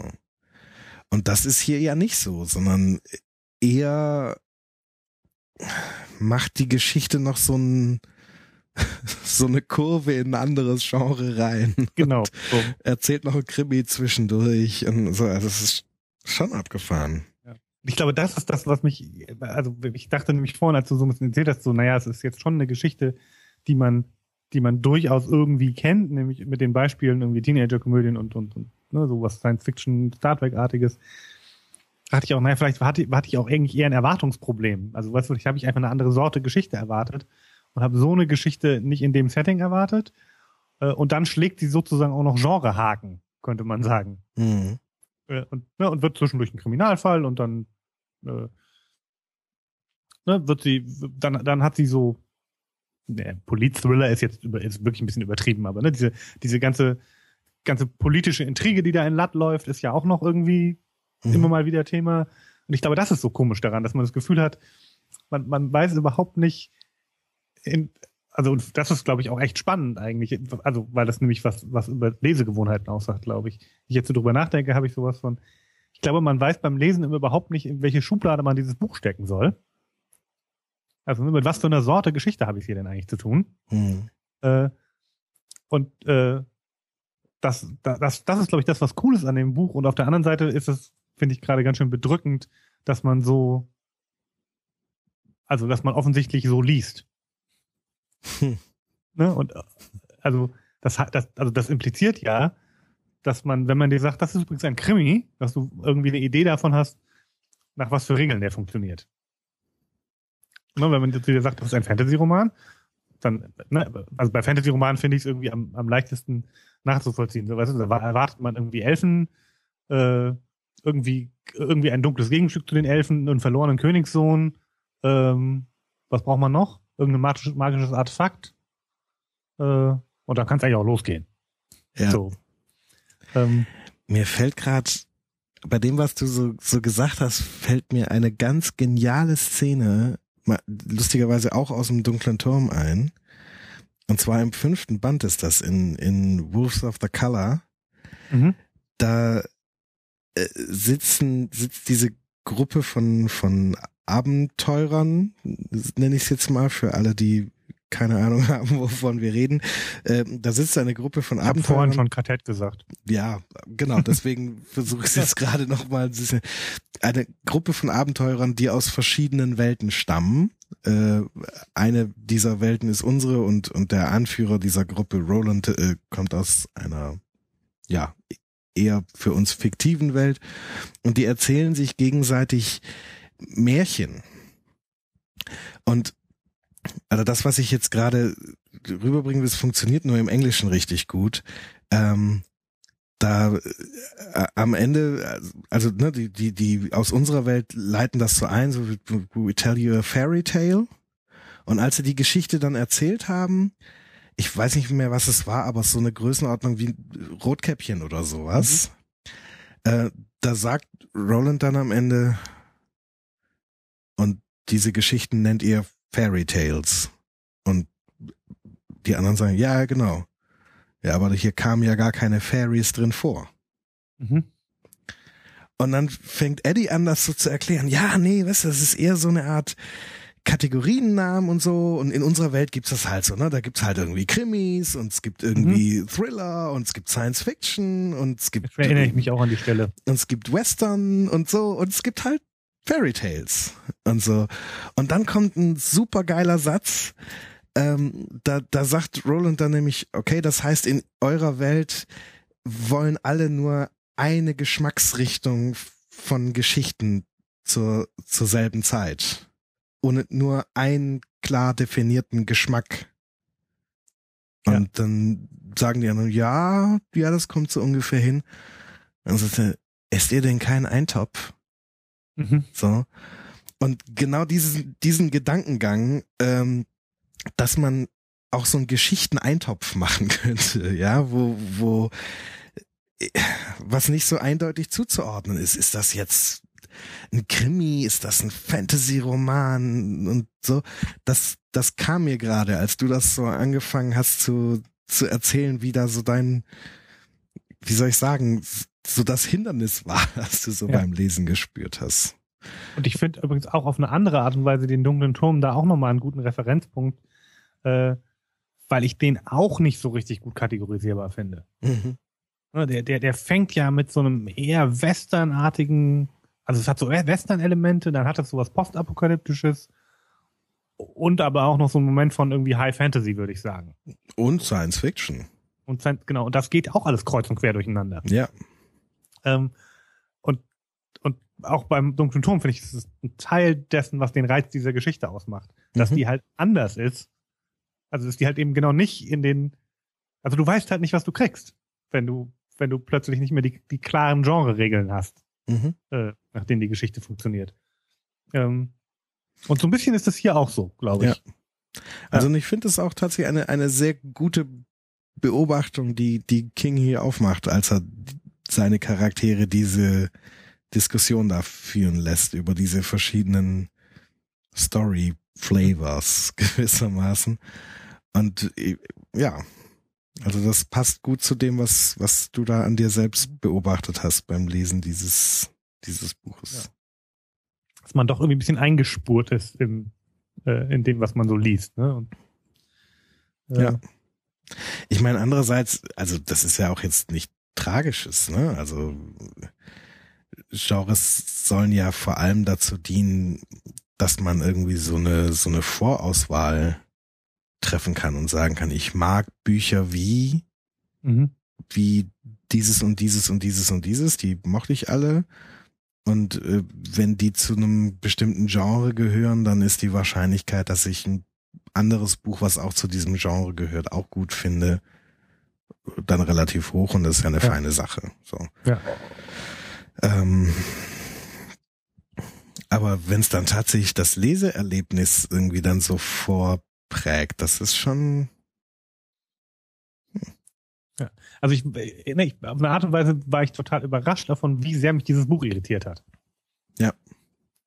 Weil, also weil ich wirklich sowas hatte von, das ist, ein, das ist eines der merkwürdigsten Bücher, die ich in meinem Leben gelesen habe. Das ist ganz merkwürdig. Mhm. Äh, und ich, ich, ich krieg das jetzt besser zu fassen. Ich dachte tatsächlich, es wäre auf der Ebene der Handlung. Ähm, aber es ist, glaube ich, wirklich eher dieses, dieses, dass es halt sich, sich, dass es halt so, so, so Genre, zwischen den Genres changiert. Das ist, glaube ich, eher das, was mich so irritiert hat. Ja. Äh, weil das nämlich auch diese mangelnde Vorhersagbarkeit, äh, also die kommt, glaube ich, auch ein Stück weit daher. Mhm. Ja, weil du halt nicht weißt, also Ne, ist das nächste Kapitel wieder Teil von der Kriminalgeschichte oder von, von dem oder von dem oder von dem oder irgendwas, in dem alles passiert? Ja. Ähm, und das fand ich gleichzeitig, fand ich, hat mich das beim Lesen aber total ähm, angefixt. Also, mhm. weißt du, mal wieder ein Buch in der Hand zu haben, von dem ich überhaupt keine Idee habe, wie es weitergeht. Ja. So. Und, selbst wenn man sich nicht so richtig, also selbst wenn man manchmal falsch liegt, aber in der Regel hat man ja schon oft so, naja, also ne, wahrscheinlich müsste ungefähr noch das passieren und dieser Konflikt müsste sich irgendwie noch auflösen ähm, oder eben, äh, also wie auch immer auflösen, also vielleicht muss er auch ausgetragen werden, aber also ich finde, man hat ja oft so Ideen von, ja, ungefähr das müsste noch passieren und das müsste noch passieren und, und irgendwas in der Richtung. Ja. Ähm, und das hatte ich hier echt überhaupt nicht. Hm. Äh, Wenn wir gerade mal noch kurz bei dieser, also wir haben jetzt ja so ein bisschen die Betrachtung des Buches so zwischendurch verlassen und und äh, und uns eher in so eine Betrachtung von wie gehen wir auf Geschichten zu mhm. äh, so wenn wir da mal kurz bleiben also ich mache mir da gerade Gedanken drüber was das alles so heißt Mhm. ähm, Und? ist das, also hat das was mit dem Kapitalismus zu tun? also ich denke da gerade drüber nach, dass ja quasi dieses so in Genres denken, ne? Also als ich gerade versucht habe zu erklären, dass das ja auch durchaus was Gutes hat. Ähm, das ist ja quasi so eine Funktion, schnell das nächste Buch kaufen zu können. Also da hat ja quasi ähm, der Buchhandel was von. Und es ist ja schon auch interessant, dass dass so Genres ja äh, tatsächlich nicht von den Lesern gebildet werden, sondern doch eher so Mhm. Bücherregalbezeichnungen im Bücherladen sind. Ja. So. Und also ich habe schon den Eindruck, dass das aus so einer Verkaufslogik heraus passiert. Und Also- ich frage mich jetzt gerade, ob ich es schlimm finde.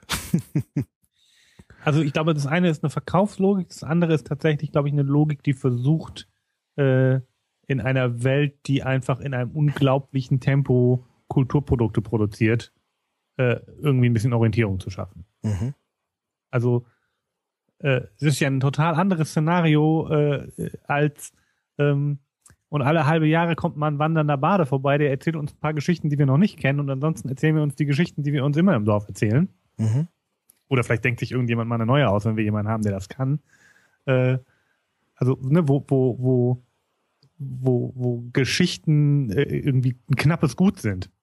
So, ganz im Gegenteil. Wir, wir, wir sind ja, also ne, ich sitze sitz so schräg vor meinem Bücherregal und gucke irgendwie so in mein Bücherregal, da stehen irgendwie, weiß ich nicht, 200 Bücher drin? Keine Ahnung vielleicht Mhm. auch nur 150 so. Ähm, äh, und ich, ich habe ja jetzt keine große Bibliothek. Ja. Ähm, so, ne, das heißt, wir haben ja einen, einen, einen, einen absoluten Überfluss an, äh, an Geschichten. Ob die alle gut sind, ist eine andere Frage. Aber ne, es gibt, gibt einfach mal einen riesen, einen ganzen Arsch voll. Ja. Äh, und darin wären Genres, das ist im Prinzip das, was du zuerst gesagt hast, darin wären Genres natürlich eine Sorte, äh, eine Sorte Orientierungshilfe. Mhm. Äh, und gleichzeitig, und dann finde ich es, glaube ich, problematisch, und das hängt irgendwo, glaube ich, auch mit, Kapitalist, mit kapitalistischer Logik zusammen. Äh, ich kriege aber noch nicht genau raus, wo. Ähm, also geht halt dann genau das, was ich vorhin mit, mit Schubladen beschrieben habe, auf. Mhm. Äh, also, ne, das heißt, heißt dann im Prinzip, äh, wenn Buch X äh, als Fantasy-Buch deklariert wird äh, und Person Y aber weiß, dass sie keine Fantasy-Bücher mag, dann geht sie direkt davon aus, dass ihr das Buch nicht gefallen kann. Mhm. Ähm, was, was vielleicht auch oft stimmen kann, aber be- das müsste man ja erstmal beweisen eigentlich. So. Äh, also ne, da, da, da finde ich, geht dann so eine ähm, Ghettoisierung ist, ist, ist, ein, äh, gefällt mir nicht, weil das weil das an der Stelle, also weil das ein Wort ist, was in der Regel was mit den Lebenschancen von Menschen zu tun hat. Und darum geht's hier nicht, sondern es geht um Bücher. Aber so eine, so, ne, so eine, so eine ja, also so eine Umzäunung von diesen Genres geht halt, finde ich, los. Ja. Ich finde, dass das, glaube ich, das finde ich manchmal hinderlich, weil man vielleicht echt ein, eine wirklich gute Geschichte verpasst, nur weil die, weil die sozusagen in der Ecke vom Regal steht, äh, in die man nicht guckt. Ja.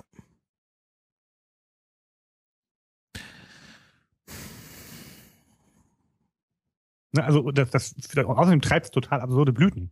Um nochmal auf Stephen King und den dunklen Turm zurückzukommen. Äh, ich kenne diverse Bücherläden, in denen die unter Horror stehen. So. Ja. Weil das ist das Genre, das King schreibt. Ja. Genau, King schreibt Horrorgeschichten, das King-Buch muss in Horror rein. Und das ist ja immer totaler Quatsch. Ja. Ja. Also das ist schon äh, so ein, so ein spannender Punkt, der lustigerweise auch irgendwie mit dem äh, mit dem Inhalt so ein Stück weit korrespondiert, weißt du? Also was wir da jetzt ja gerade am Wickel haben, ist so ein, naja, wir haben uns sowas ein Ordnungsmuster geschaffen? Genau, wir haben uns, wir haben uns sowas, was eigentlich viel zu chaotisch ist, um in, in Ordnung reingepresst zu werden. Ja, mhm. nämlich Geschichten und, und menschliche Fantasie und was sie sich so für verrücktes Zeug ausdenken. Das haben wir uns letztendlich von ich, ich drücke es mal in so Wört, Wörtern aus, die auch im Buch verwendet werden, damit irgendwie die Parallele klar wird. Da haben wir uns jetzt letztendlich von den Händlern Kategorien vorgeben lassen, wie wir dieses völlig chaotische Ding gefälligst zu ordnen haben. Und, und lesen das jetzt auch so. Mhm. So. Und da muss gefälligst wieder so ein bisschen Chaos rein. Weißt du? Also mhm. das finde ich ganz abgefahren, dass das, also das mag vielleicht auch jetzt wieder so ein so ein Wahrnehmungsphänomen sein, aber ich finde das trotzdem interessant, dass quasi das, dass man das, das Gefühl, das du beim Lesen hattest, durchaus auch mit dem Inhalt irgendwie zusammendenken kann mhm. und sagen kann, naja, gut, vielleicht hast du da zu sehr äh, in, in Doll ja. Art und Weise gelesen und äh, da muss ein bisschen mehr Deppel rein. Ja. ja. Das fände ich auch nochmal eine schöne Ergänzung zu dem, äh, also wir haben ja vorhin schon mal so ein bisschen die Worum geht's wirklich Frage gestreift mhm. äh, und ne, hatten ja vorhin so eine, so eine also ne, relativ klar, so ne, es geht halt, geht halt darum, dass man auch ein bisschen die Magie in sein Leben lassen muss oder das, das, das Irrationale oder wie auch immer man das nennen will, ne? Mhm. und nicht immer nur ordentlich, ordentlich funktionieren kann. Ähm, und, und ich finde, als wir darüber gesprochen hatten, hatte ich so, also da hatte das irgendwie nichts mit mir zu tun, hatte ich das Gefühl. Also mhm. das war so ein bisschen so, ja, ja. Mm, mm, mm. Und, und ich glaube aber in dieser, dieser also in der, der Variante, in der man es jetzt beschreibt, geht man halt selber durch so einen Prozess, dass da so ein Buch ist, was sich einfach mal weigert, in die eigenen Ordnungsmuster reinzufallen. Mhm. Äh, und, und darüber, genau, darüber halt auch, also das, das fand ich auch, glaube ich, also das, ich fand das ein ganz besonderes Buch. Ähm, das hat mich auch, ne, ich, hat mich lange beschäftigt, nachdem ich es fertig gelesen hatte und hat mich irritiert und, und so und ähm, weil, es halt, ne, weil es sozusagen ein bisschen spinnert ist. Und, ja. Und sagt, nö, mach ich nicht. Ja. Kannst du, kannst du gerne machen, zu versuchen zu sagen, ist ein Krimi oder ist ein Fantasy-Roman oder ist das, meine ich, weigere, ich weigere mich, äh, weigere mich zu funktionieren. Ja. Ähm, und das ist ja echt gut so. Ich meine, weil, wenn man sich das mal anguckt, ist doch total verrückt, dass wir uns so Dinge wie die so viel mit Genuss zu tun haben, wie ich lese eine Geschichte mhm. und, und auch die, die so sehr sich nicht in Kategorien pressen lassen wie Geschichten, so dass wir uns die ausgerechnet irgendwie letztendlich von dem Krämerpack äh, äh, vorstrukturieren lassen und dann letztendlich es davon abhängig machen, was gewissermaßen so ein Ambrose-Typ mhm. äh, sich ausgedacht hat, in welches Regal er das Buch jetzt nun mal stellt. Und ja.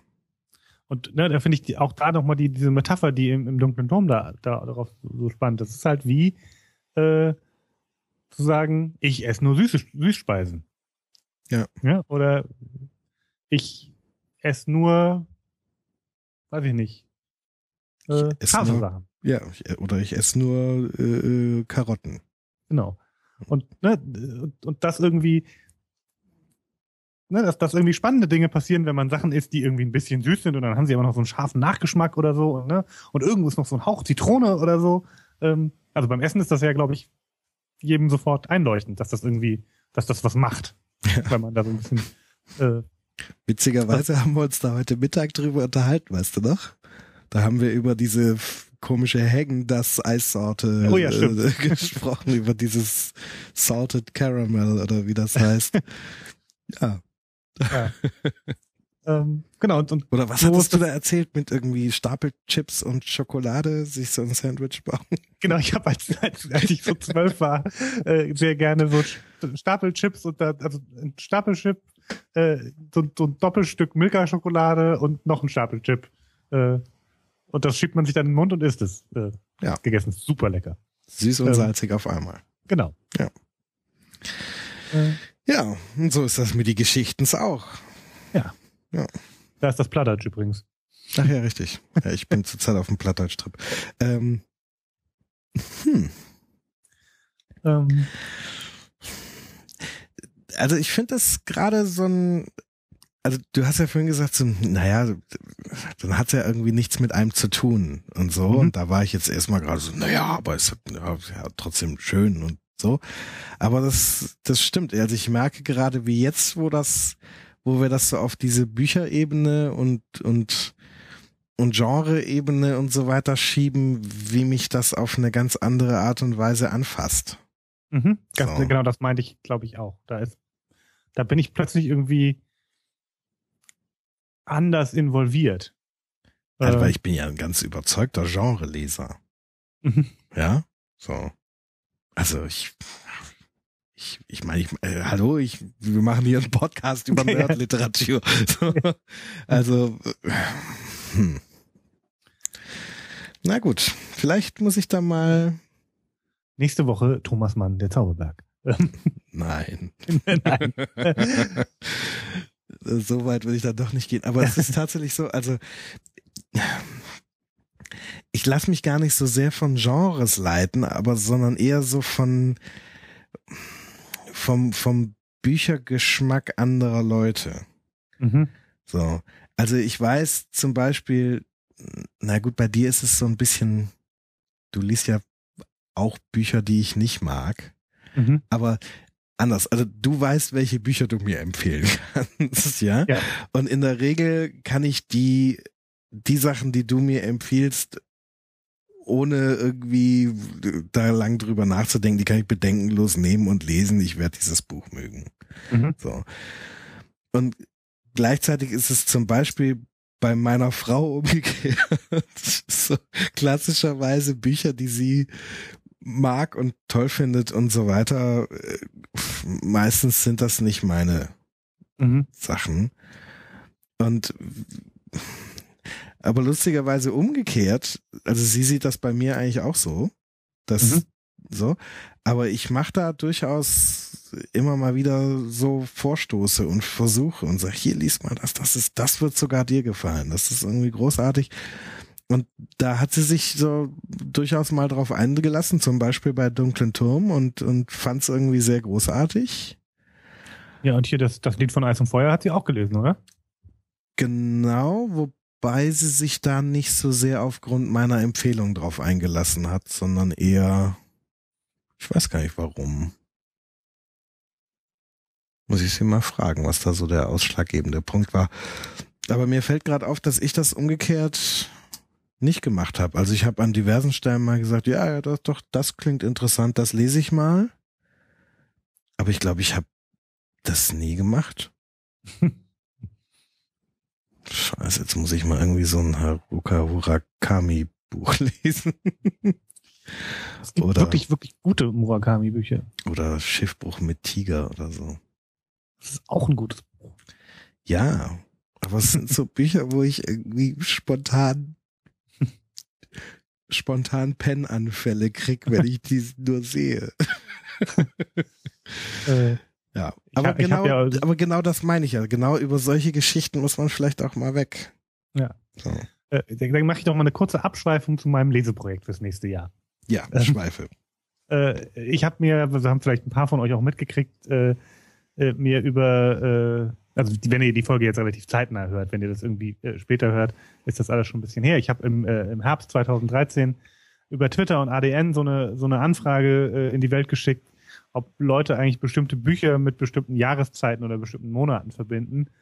äh, und habe mir dann aus der ähm, aus den Rückmeldungen äh, eine Leseliste zusammengestellt, ähm, die mich jetzt ab nächsten Monat irgendwie ein Jahr lang begleiten wird. So mit einer Idee von, ich kann auch zwischendurch noch was anderes lesen, weil mir das irgendwie Spaß, also weil das soll ja auch Spaß machen und nicht irgendwie eine Pflichtveranstaltung werden.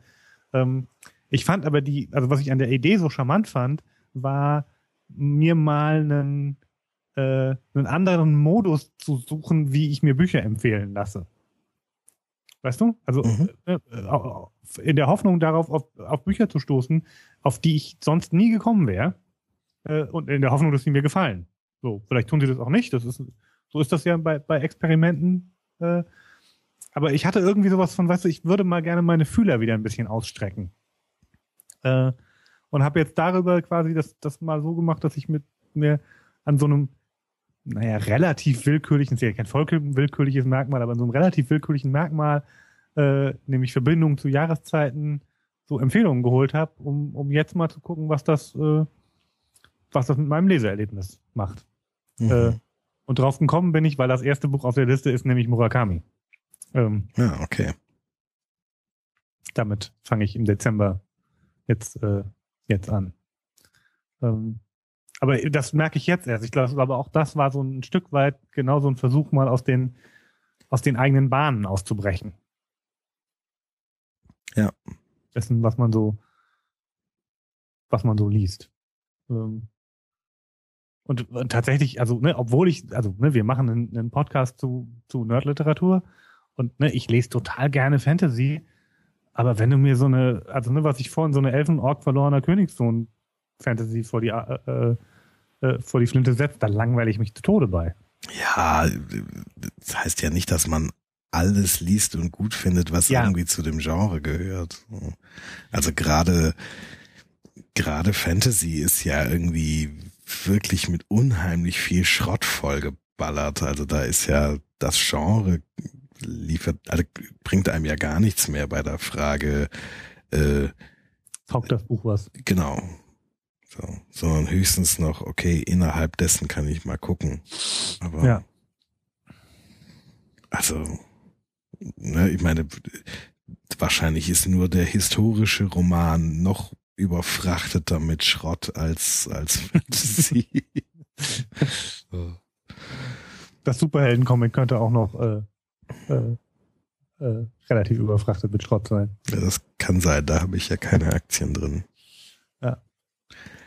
Aber es ist irgendwie, ja, es ist spannend, zumal ich, ich meine, ich bin heute auf so eine Geschichte gestoßen, ähm, und also ich finde das komisch, wie das alles gerade so zusammenpasst. Ähm, das war so ein, ich glaube, das ist auch tatsächlich bei ADN an mir vorbeigeflogen.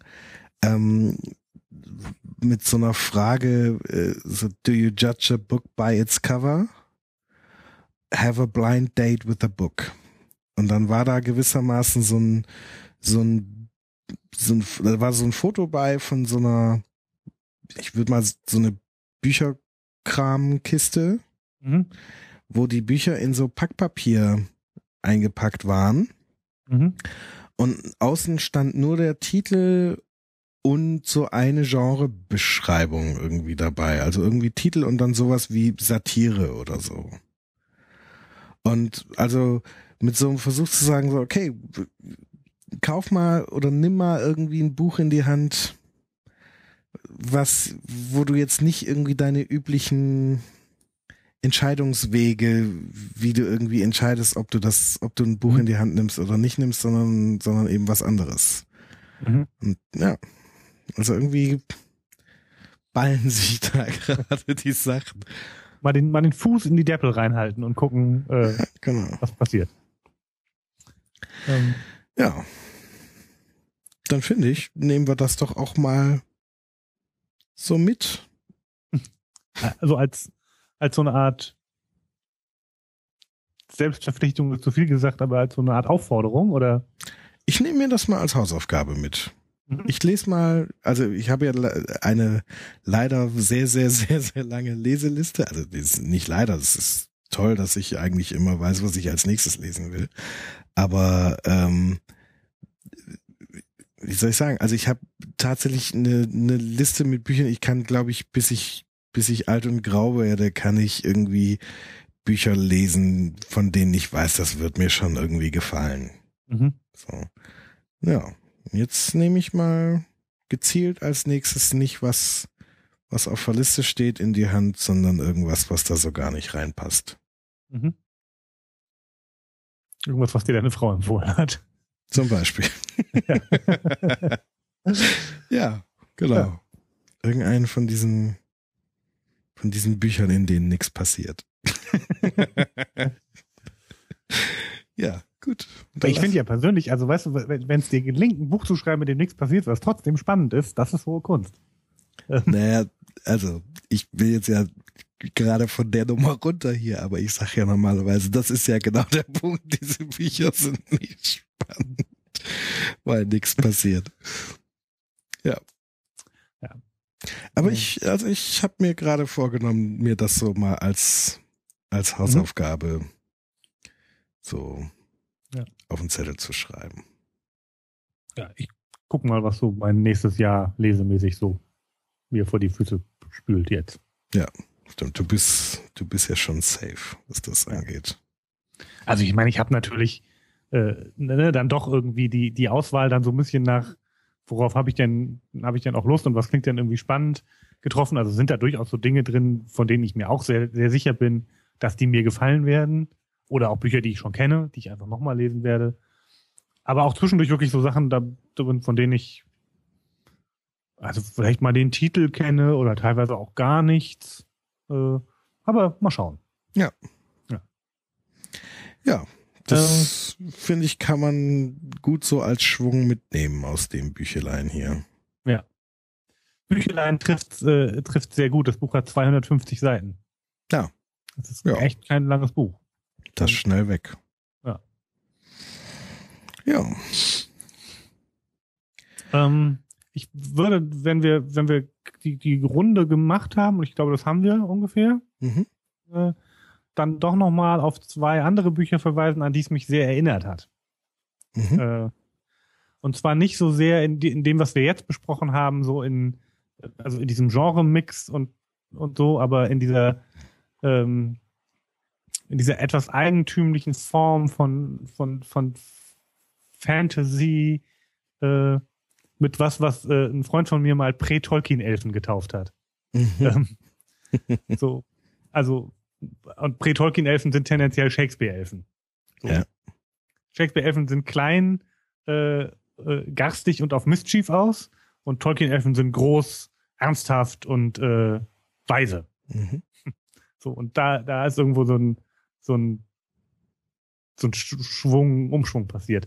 Ähm, jedenfalls keine Folge ohne Neil Gaiman. Ähm, äh, Stardust von Neil Gaiman ist im, im, im Ton ganz ähnlich mhm. äh, wie, wie Blood in the Mist. Ähm, und er nimmt so ein paar Motive davon auf und, und erzählt aber eine ganz andere Geschichte. Aber so in der, in der, in der Erzählweise sind die sich sehr, sehr ähnlich. Ähm, das ist das eine. Und das zweite ist äh, äh, Jonathan Strange and Mr. Norrell von Susanna Clark. Äh, das ist, finde ich, sehr ähnlich, weil das, das spielt noch ein bisschen, ja, wobei das, das Blood in the Mist hat ja keine Jahreszahl angegeben. Das spielt sozusagen in einem ähnlichen Setting. Also das spielt tatsächlich in England, aber auch so ein, so ein, so ein vorindustrielles England halt. Mhm.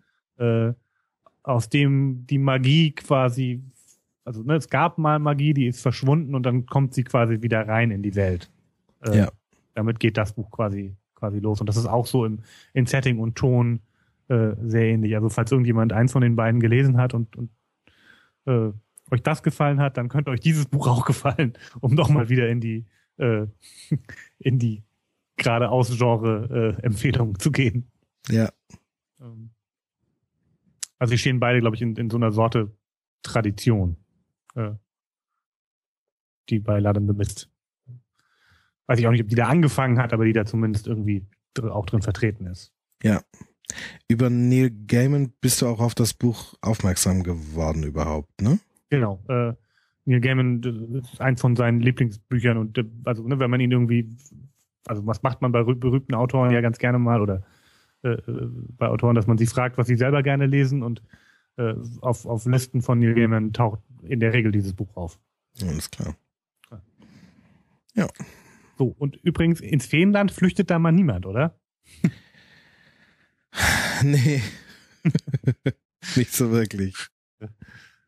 Es wäre eher so The Return of the Fairy Country, was ja. da ja passiert, aber ja. Ja. Ja, sehr cool. Vielleicht habt ihr ja auch äh, Lust, was in der Art und Weise zu unternehmen. Ob das jetzt so ein Blind Date with a Book ist oder vielleicht habt ihr auch so jemand, wo ihr sagt, hm, bestimmt sind das irgendwie tolle Bücher, aber nicht meins und äh, es dann trotzdem mal zu versuchen. Vielleicht. Mit, mit verbundenen Augen in der Bücherhalle stehen und ein Buch aus dem Regal ziehen. Wäre auch eine Variante. Ja. Ja. Äh, ja. Wenn ihr Lust habt, schreibt das mal in die Kommentare, falls irgendjemand äh, jetzt kleine Leseexperimente startet. Genau. Also falls ihr jetzt auch wie wir irgendwie rumexperimentieren wollt, gebt uns da mal Rückmeldung zu. Das finde ich spannend. Vor allem, wie ihr es dann fandet. So, das finde ich auch interessant. Genau. Habe ich probiert, war blöd. Genau. Ich habe ein Buch gelesen, was meine Frau mir empfohlen hat. Ich habe es gehasst. ja. Gut.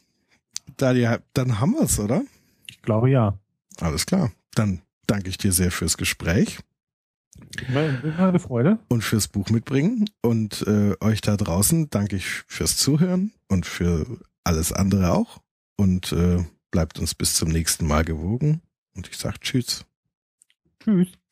Show Notes und die Möglichkeit zu Kommentaren gibt es unter spoileralert.bildungsangst.de. Bewertet uns gerne bei iTunes oder anderen Podcast-Portalen und wir freuen uns über Rückmeldungen und Klicks auf den Flatter-Button. Spoiler Alert ist eine Bildungsangstproduktion aus dem Jahr 2013.